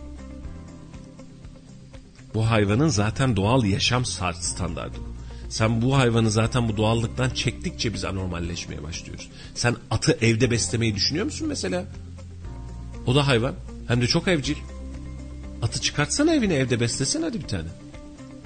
Yok olmaz. Köpek olacak. Köpek de normal sokak köpeği olmayacak ha Melih'ciğim. Cins köpek olacak. Süslü püslü olacak. Alsana sokak köpeğini. Tonla var kırma cinsler ortada işte. Nasıl bir hayvan sevgisiyse. Neyse bir kardeşimle mesaj atmış. Abi sakin ol niye sinirleniyorsun diye. Caner'cim hakikaten sinirlenmek değil bu dostum. Yani e, bu mevzu biz özellikle sayfada Kayseri Radar'da bu tür hayvan severler, köpek, kedi vesaire meselesinde çok fazla yaşıyoruz. Bu anlamda ciddi anlamda yaramız var. Yani e, hayvan severliği ya da insan sever yani bir canlıyı sevme hadisesini sadece sürekli olarak pamuklara sarıp e, kontrol etmek olarak görmeye çalışıyor insanlar. Ve bunu kontrolsüz hale getiren, bunu bu hale getiren aynı insanlarken aynı insanlar tarafından yargılanmak, belediyenin, kamunun, bizim, herkesin yargılanması bana garip geliyor. Ben de bu konuda en çok belediyelere kızan, en çok laf söyleyen kişilerden bir tanesiyim. Bunu daha önce de söyledik. Sokaktaki beslemeler hayvanların beslemeleriyle alakalı. Ama meseleye bakmış olduğun zaman hani totale bakmış olduğun zaman e, hayvan severlik diyerek kırdığımız ya da oluşturmaya çalıştığımız tablo çok masumane görünmüyor. Teşekkür ederiz. Bu yarayı da en azından konuşmuş olduk. Şimdi dün Erciyes Üniversitesi 10 Ocak Gazeteciler Günü ile ilgili basın mensuplarıyla bir araya geldi. Siz de oradaydınız. Hı hı. Gittiniz. Ne oldu, neler oldu, ne anlatıldı, neler konuşuldu? Sayın hocam sağ olsun.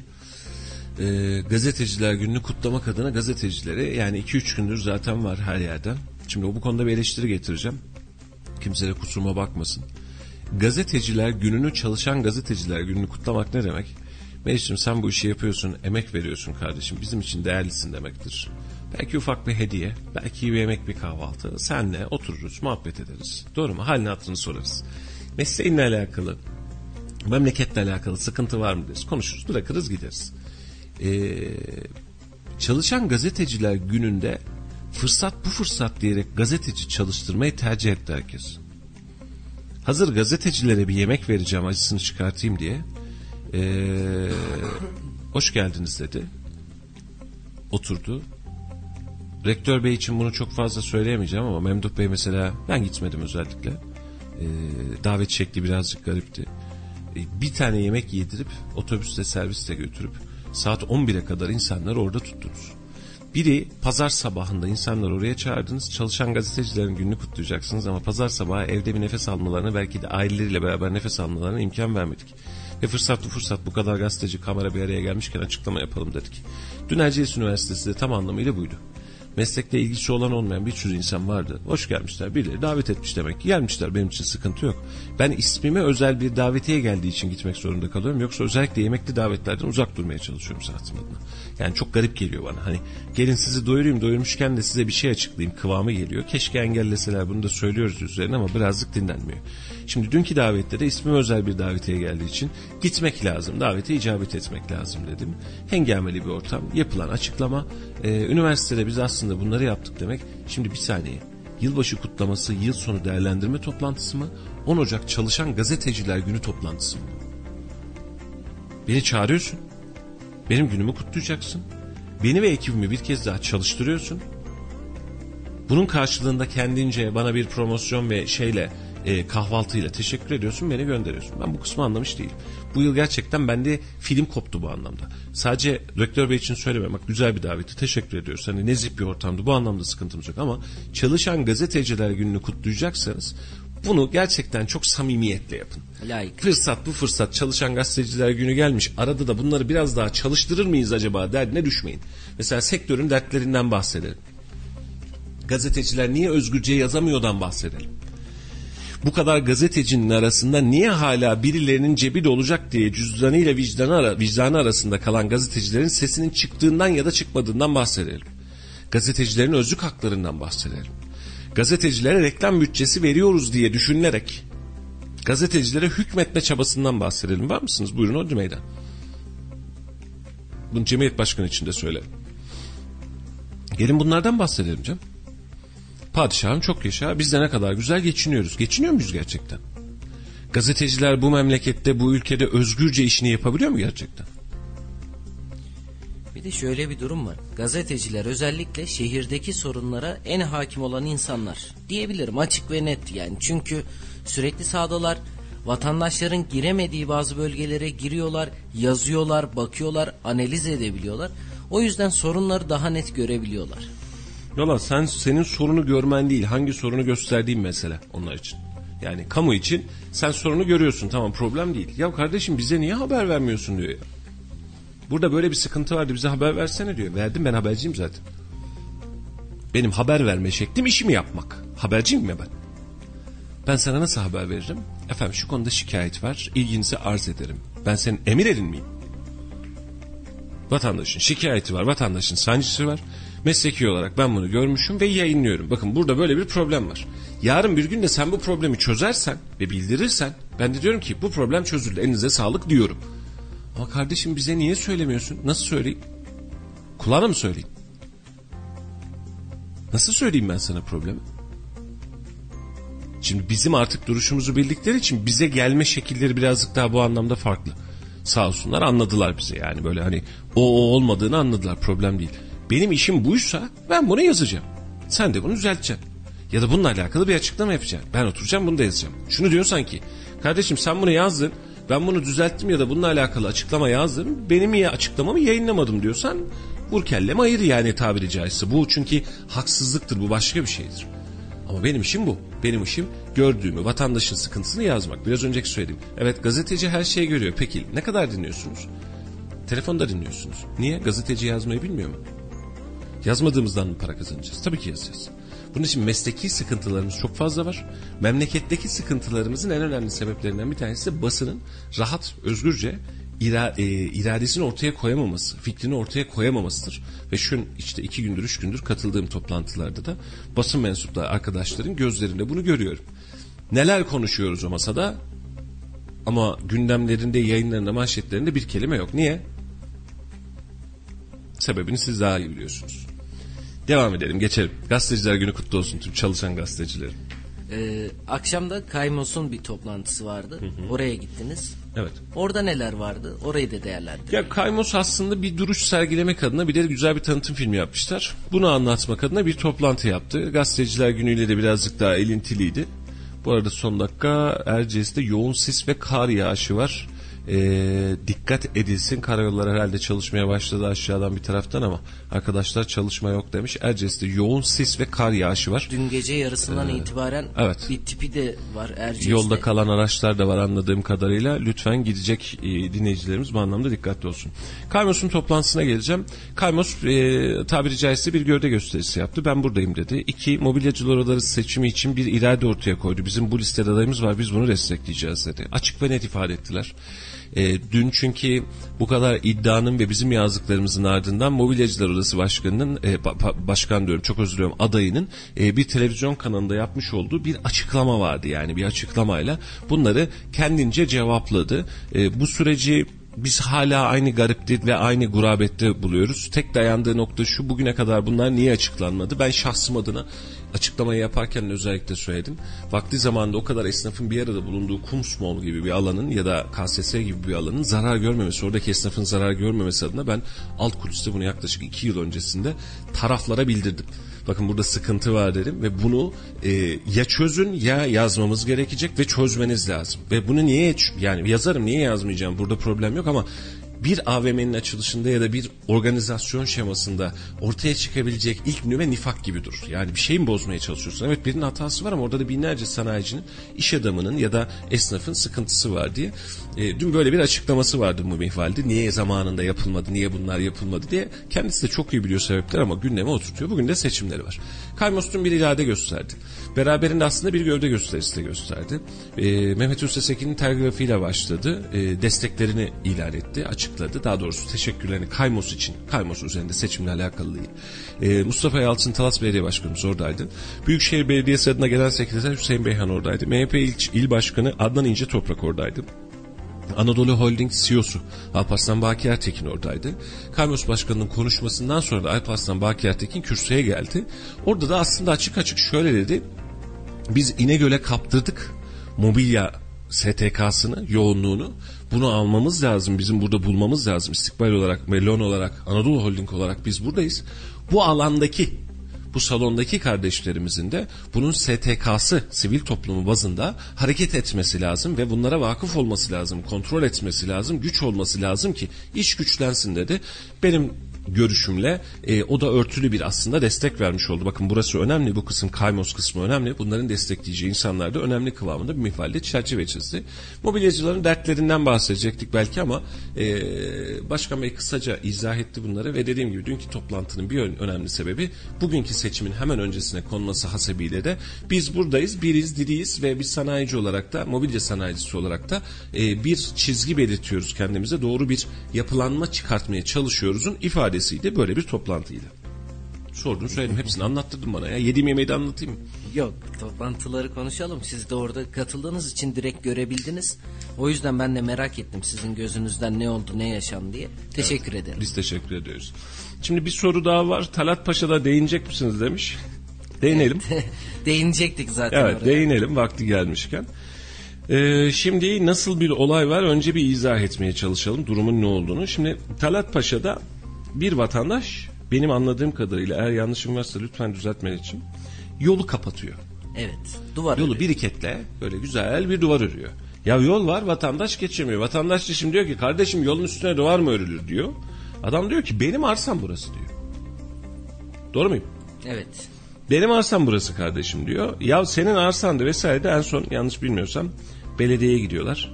Ya e, belediye kardeşim ne yaptın siz diyor. E, Belediye diyor ki yapacak bir şey yok. Bu alan adam. Biz oraya asfalt dökmüşüz diyor. Bu anlamda da bir çaresizlik kalmış ortada. Türkiye'de e, yaşanabilecek olaylardan bir tanesi dikkat ve ilgi çekmiş. Vatandaşlarımız da bol miktarda yorumla tezahür etmiş. Ama e, vatandaş da kendi doğal hakkı olarak bu arsa benim diyerek yolun üzerine madem sen benim işimi çözmüyorsun ben kendi işimi çözerim demiş. Duvarını örmüş. İşin kötü tarafı ne? Sen senin yolun üzerinde örülen duvar ama adamın arsası olduğu için senin de ağzından çıkabilecek tek bir cümle yok. Memleketin son hali. Emek'te, Emek ışıklarda bir tane öyle yer vardır bina. Mesela davalık oldular bir dönem. Kaldırıma kadar kapattı. Oraya bir şeyler verdiler. Adam inat etti filan. Hala durur orası mesela. Bu tür hadiseler vardır. Bir dönem Ankara'da vardı mesela. Otoban gibi bir yer var. Gidiyorsun karşıda bir tane ev var. Duruyor böyle. Çıkamıyorsun oradan. Bu ne? Adam anlaşmamış, uzlaşmamış, belediyeye vermemiş, mahkemeye yollaşmış, yürütmeyi durdurma almış. Yıllarca da durdu. Sonradan ciddi paralarla ödeştiler. Bu da böyle bir tablo.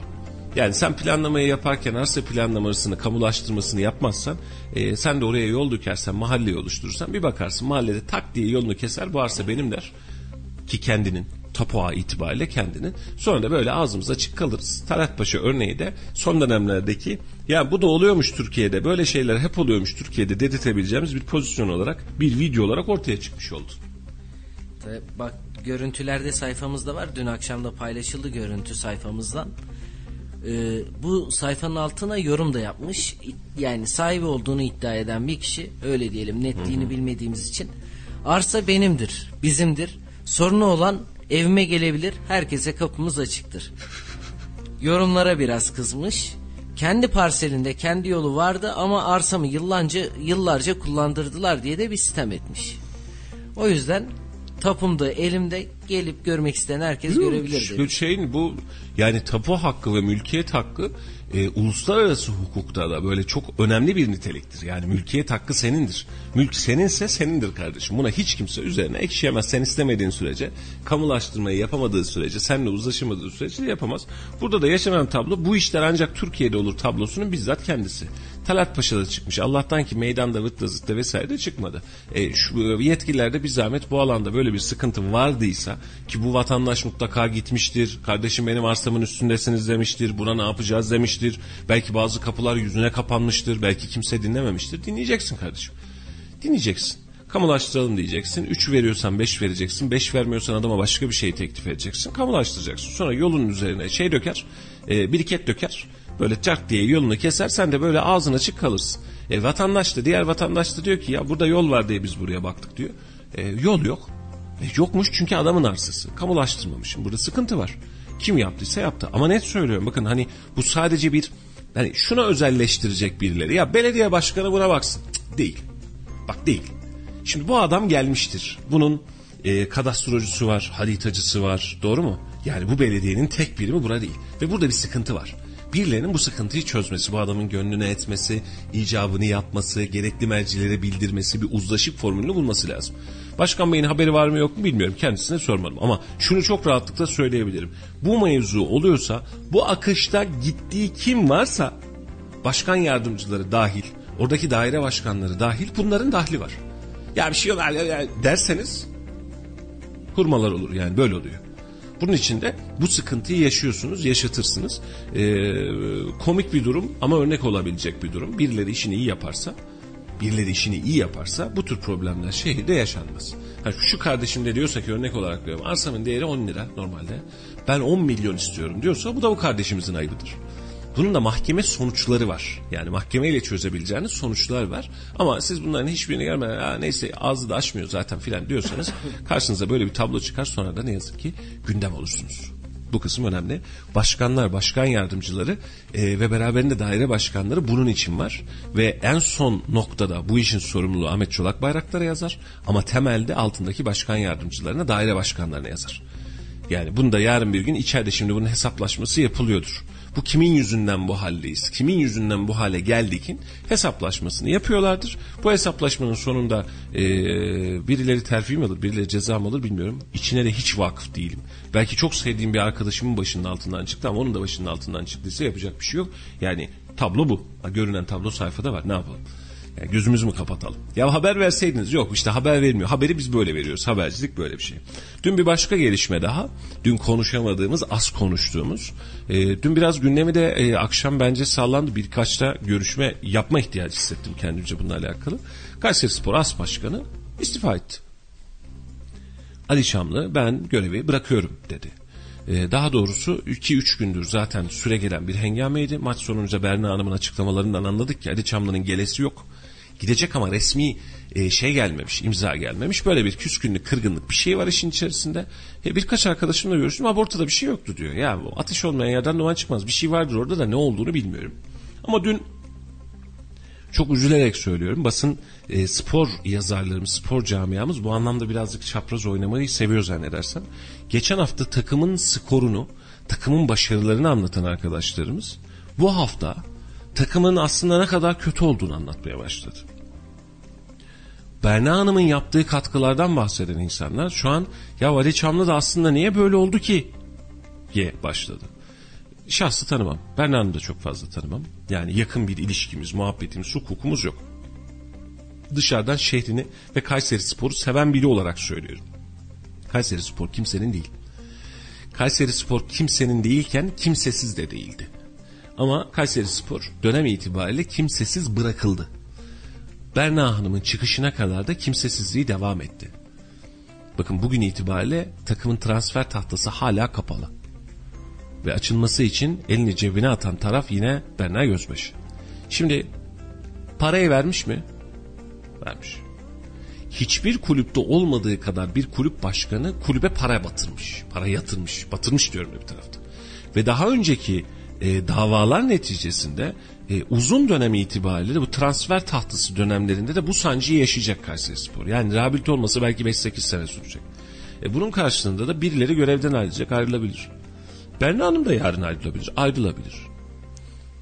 Net ve noktasal olarak söylüyorum. Kayseri Spor'un Kayserililere, Kayseri'deki vatandaşlara ait olduğunu bir kez daha memleketin hissetmesi için gereken operasyon neyse o yapılmalı. Şehir takımına sahip çıkmalı. Şehir takıma sahip çıkan başkana da sahip çıkmalı.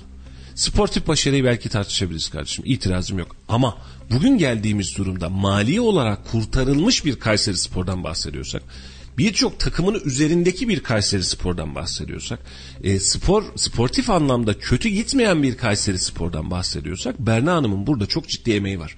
İnsanlar fersah fersah kaçarken koca koca başkan adayı olan insanlar Aa, ben de işte 1-2 milyon da ben verebilirim diyebilecekken Berna Hanım çok ciddi paralar verdi. Sadece şu transfer tahtası aşma döneminde belki de 30-40 milyon daha verecek para. Ya da bir yerlerden bulmaya çalışacak. Berna Hanım de birçok kişi de elini cebine atmıyor artık. Ya Berna Hanım halleder nasıl olsa diyor. Tabiri caizse e, ben bazen Berna Hanım yani ya gerçekten bu kadın bu kadar çılgın mı diye de soruyorum, düşünüyorum. Yalan yok gerçekten soruyorum. Gözünü budaktan esirgemiyor. E, sevmediğimiz taraflar olabilir. Sevmek zorunda da değiliz zaten. Ama kulübe sahip çıkmış. Çok ciddi paralar ödemiş. Kulübü batak halden en azından sürdürülebilir hale getirmek için çok ciddi çabalar sarf etmiş. Bu arada da as başkan görevden ayrılmış. Olabilir. Olabilir. Yani biz Berna Hanım'ı seçtik. Ali Çamlı'yı falan seçmedik. Yani öyle bir seçim yoktu. Biz derken yani seçenler öyle seçti. Kamuoyunun bildiği Berna Gözbaşı'ydı. Ve yönetimi. Mesela kardeşi de var onun yönetimde. Doğru mu? Başka arkadaşlar da var yönetimde ama biz Berna Hanım'ı bildik. E şimdi bir as başkan istifa etti. Edebilir. Ki zaten son dönemdeki yaptığı sert çıkışlar bunun göstergesiydi. Hani ben bir şey planlıyorum burada dedi. Ya yeri daraldı ya başka bir şey oldu. Olmadı iş. E ya da kumaş tutmadı ya da o doku tutmadı ayrı bir hadise. Ama Kayseri Spor üzerinde söylüyorum. Bu takım bu şehrin takımı. Şehre ait. Birilerinin uhdesindeki bir takım değil. Birileri gider birileri gelir. Ama Berna Hanım için de bu kulübe emek verdim verdi. Para verdi mi verdi. Şimdi birileri de hevesleniyorsa Berna Hanım gitsin de ben o koltuğa oturayım ortalıktan içeriği kaldırayım diye. Bence açıkçası Berna Hanım'ın ödediği parayı götürür kendi cebinden. Başka bir yerden kendi cebinden. Buyurun Berna Hanım teşekkür ediyoruz der. Berna Hanım'a şu an o para verilirse Berna Hanım aynı dakika pırını pırtısını toplar gider. Bildiğim net tablo bu. Yani şu an Berna Hanım'a biri buyurun Berna Hanım teşekkür ediyoruz elinize sağlık şu paranız diye iade etsin. Berna Hanım aynı dakika itibariyle ben istifa ediyorum der çıkar gider. Konu bu kadar açık ve net. Sadece üzüldüğüm nokta spor camiası olarak kendini adlandıran insanların ben spor camiasının içinde değilim. Ben sadece bir izleyiciyim. Bir gazeteciyim sadece. E, spor yazmayı filan da düşünmüyorum ama günü geldiği için, yeri geldiği için konuşuyorum. E, son birkaç gündür gündemdeki hengameye baktığım zaman dün e, yönetim veya Kayseri Spor'un başarısı başarısızlığı üzerinden koca koca puntolarla konuşanlar bugün başka bir yere evrilmiş görünüyor. E, bu kadar dönek olmamak lazım bu kadar hızlı dönmemek lazım. Yani durduğu yeri bir diklik ibaresine getirmek lazım. Şöyle zannediyorlar biz yuvarlak cümleler kurunca insanlar bunu anlamıyor diye düşünüyorlar ama anlıyoruz. Görüyoruz ve tüm kamuoyu da bunu görüyor. Şehir bizim, takım bizim, birilerinin cebi dolacak diye de bir takımı bir marka değerinde satmaya kimse niyetlenmesin derim. Fırsatı gelmişken de bunlardan çıkartalım. Buyurun. Laf sokaklarımızı bugün dinlemedik. Ona bir kulak verelim. Hay Dün hay. stokçulukla ilgili e, gündemimiz vardı. Bu gündemde resmi gazetede yayımlanarak yürürlüğe girdi. Artık stokçulara daha fazla ceza verilecek. Biz de Laf Sokak'ta ekibi olarak vatandaşlara onu sorduk. Dinleyelim. Tekrar buradayız.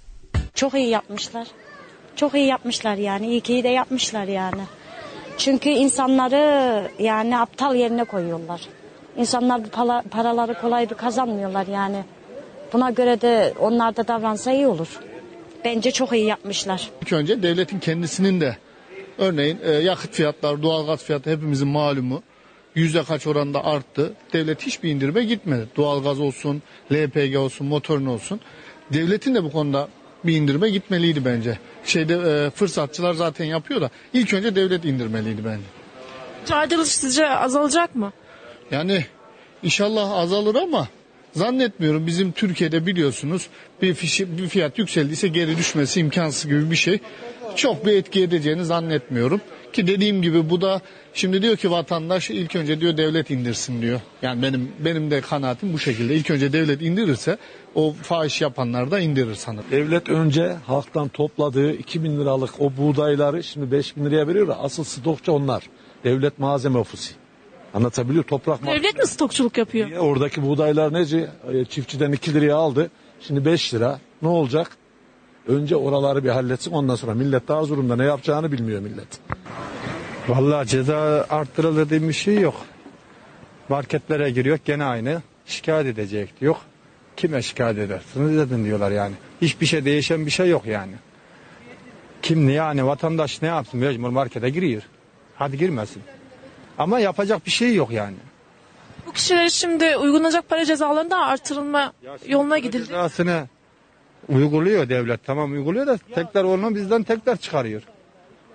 Yani gene olan vatandaş oluyor. O cezayı gene bizden alıyor. Valla iyi olur. Çünkü telefonlardan olsun şeylerden olsun baya bir dolandırıcılıklar arttı.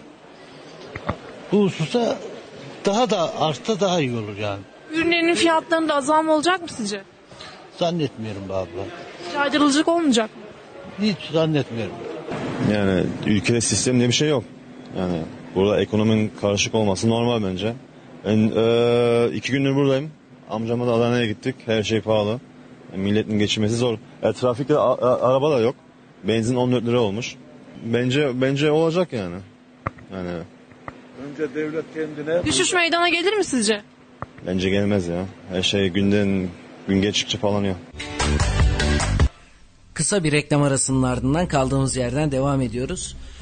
Ee, gün içinde neler yaşanacak, nasıl bir hava bizleri bekliyor hemen onu aktaralım. Bugün e, şu dakika itibariyle şehir merkezine baktığımızda çok bulutlu bir havanın olduğunu görüyoruz. Kısmi bölgelerde, ilçelerde yağmur yağışı olacak gün içinde.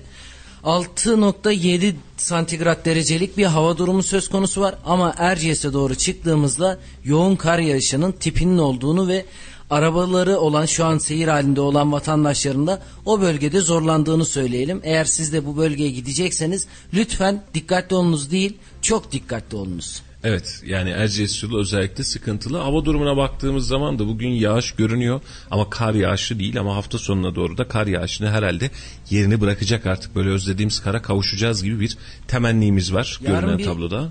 Yarın eksi 2 3 derece bir kar yağışı gösteriyor ama şehir merkezine İnşallah yağmıyor. çünkü mevsim itibariyle geçiyor. Çiftçiye sıkıntı olabilecek, sulamaya sıkıntı olabilecek, beraberinde vatandaşa sıkıntı olabilecek bir döneme doğru girmiş oluyoruz. İnşallah e, bereketiyle gelir, kar da gelir ve mevsimde normalini yapmış olur.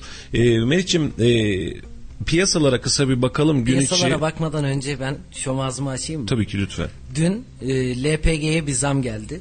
29 kuruşluk bir zam söz konusu. Gece yarısından itibaren bugün petrole giderseniz artık Şimdi 20 zam zam küçük olduğu için böyle zam küçük bir, bir zam olduğu için ben çok böyle hani alıştık biz 1 liralara falan 28 kuruş artık hani ufak bir zam ufak bir güncelleme diyelim fiyat güncellemesi diyelim. Aynı şekilde tüp fiyatlarına da zam geldi.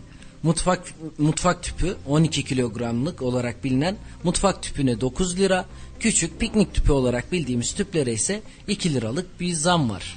Hayırlı uğurlu olsun. Dün servis ücretlerine de zam geldi. Bu zamlara alışacağız demiştik. Alışıyoruz artık. Bak bize de programın sonuna bırakıyoruz zamları. Dolar euro kurunda son bir haftadır ortalama olarak birazcık daha stabil bir görüntü var. Günlük 1 lira civarında iniş çıkışları yaşamamaya başladık. Ee, şu an itibariyle serbest piyasada 13.81 dolar fiyatı 15.69 euro fiyatı e, 1331 e, lira da çeyrek altın fiyatı olarak görünüyor. Ons fiyatında bir artış var. 1800 doların üzerinde seyir var. Ons fiyatı bu dönem itibariyle birazcık dalgalı. Bundan dolayı altın fiyatlarında iniş çıkışlar dolardan bağımsız olarak görülme şansı var. Ee, sabah bakmıştım yeniden kontrol etmek istiyorum. Özellikle Brent petrol fiyatı bizim petrol ve akaryakıt fiyatlarımızda çok önemliydi. Krizin ortasında yani aralığın 20'si civarında e, 20'si öncesinde yani hemen öncesinde 69 dolarlara kadar düşen bir Brent petrol fiyatı vardı. 80 doları geçmişti. Bugün itibariyle bu artış hala devam ediyor. 83.76 dolar. E, bunun anlamı eğer bu mihvalde giderse doları sabit tutsak da akaryakıtta yeni zamları bekleyebiliriz anlamına geliyor. İnşallah düşer ama petrol piyasası da e, uluslararası alanda hala e, kaygılandırmaya devam ediyor. 83-84 dolarlar belki de 90 dolarları bulacak.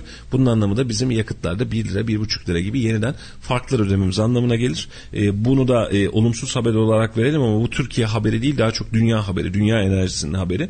E, bunun için de buradan da bir sıkıntı yaşayabilecek gibi görünüyoruz. Şimdi e, bir vatandaşımızın sorusu var çok da hoşuma gitti. E, şimdi AK Parti muhalefette olsaydı diyor bu ülke yönetimine ve ekonomiye ne derdi acaba diyor diyor ve bırakıyor. Çok ben de burada bırakıyorum. Yani soru çok güzel. AK Parti muhalefette olsaydı ülke yönetimine ve ekonomiye ne derdi acaba diyor. Oturup bir böyle bir şöyle bir kafamızda canlandırırsak mevzunun ne olduğunu nasıl olduğunu birazcık daha herhalde rahat görürüz ve anlarız. Ee, ama durumlar birazcık daha birbirinden farklı.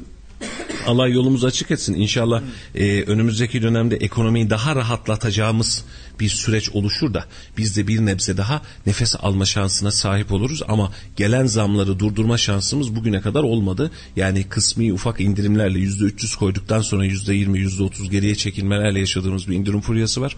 Ocak Şubat ayında bunu yine biz asgari ücrete gelen e, enflasyon oranındaki e, yani artış nedeniyle %50'lik artış nedeniyle ve memurlara gelen artış nedeniyle bunun da sancısını yaşayacağımızı söylemiştik. Ocak ve Şubat ayında da enflasyonu yakinen takip edeceğiz. E, bir başka konu şu şu an ulaşım maliyetleri çok ciddi arttı. Servis ücretlerine gelen zam da bunun aslında etkisi mecburlar. Yani yakıt, asgari ücret vesaire hepsi arttı.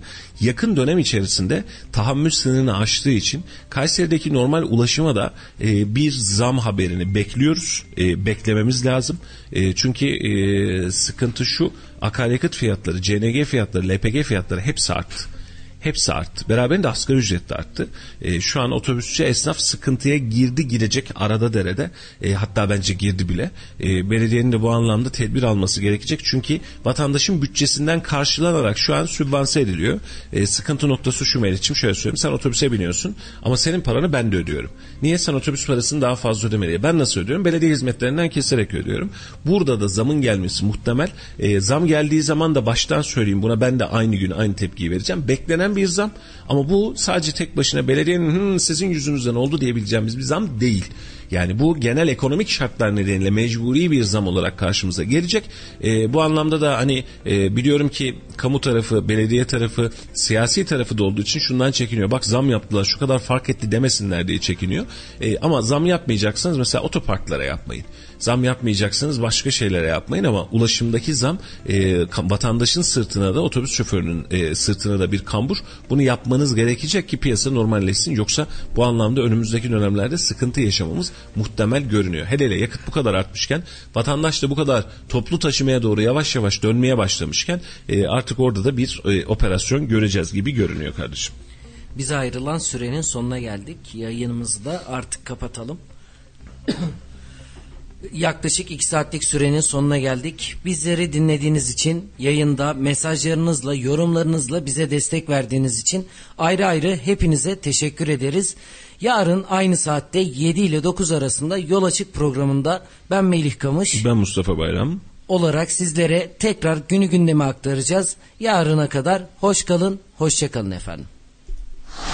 Radyo Radar yol açık sona erdi.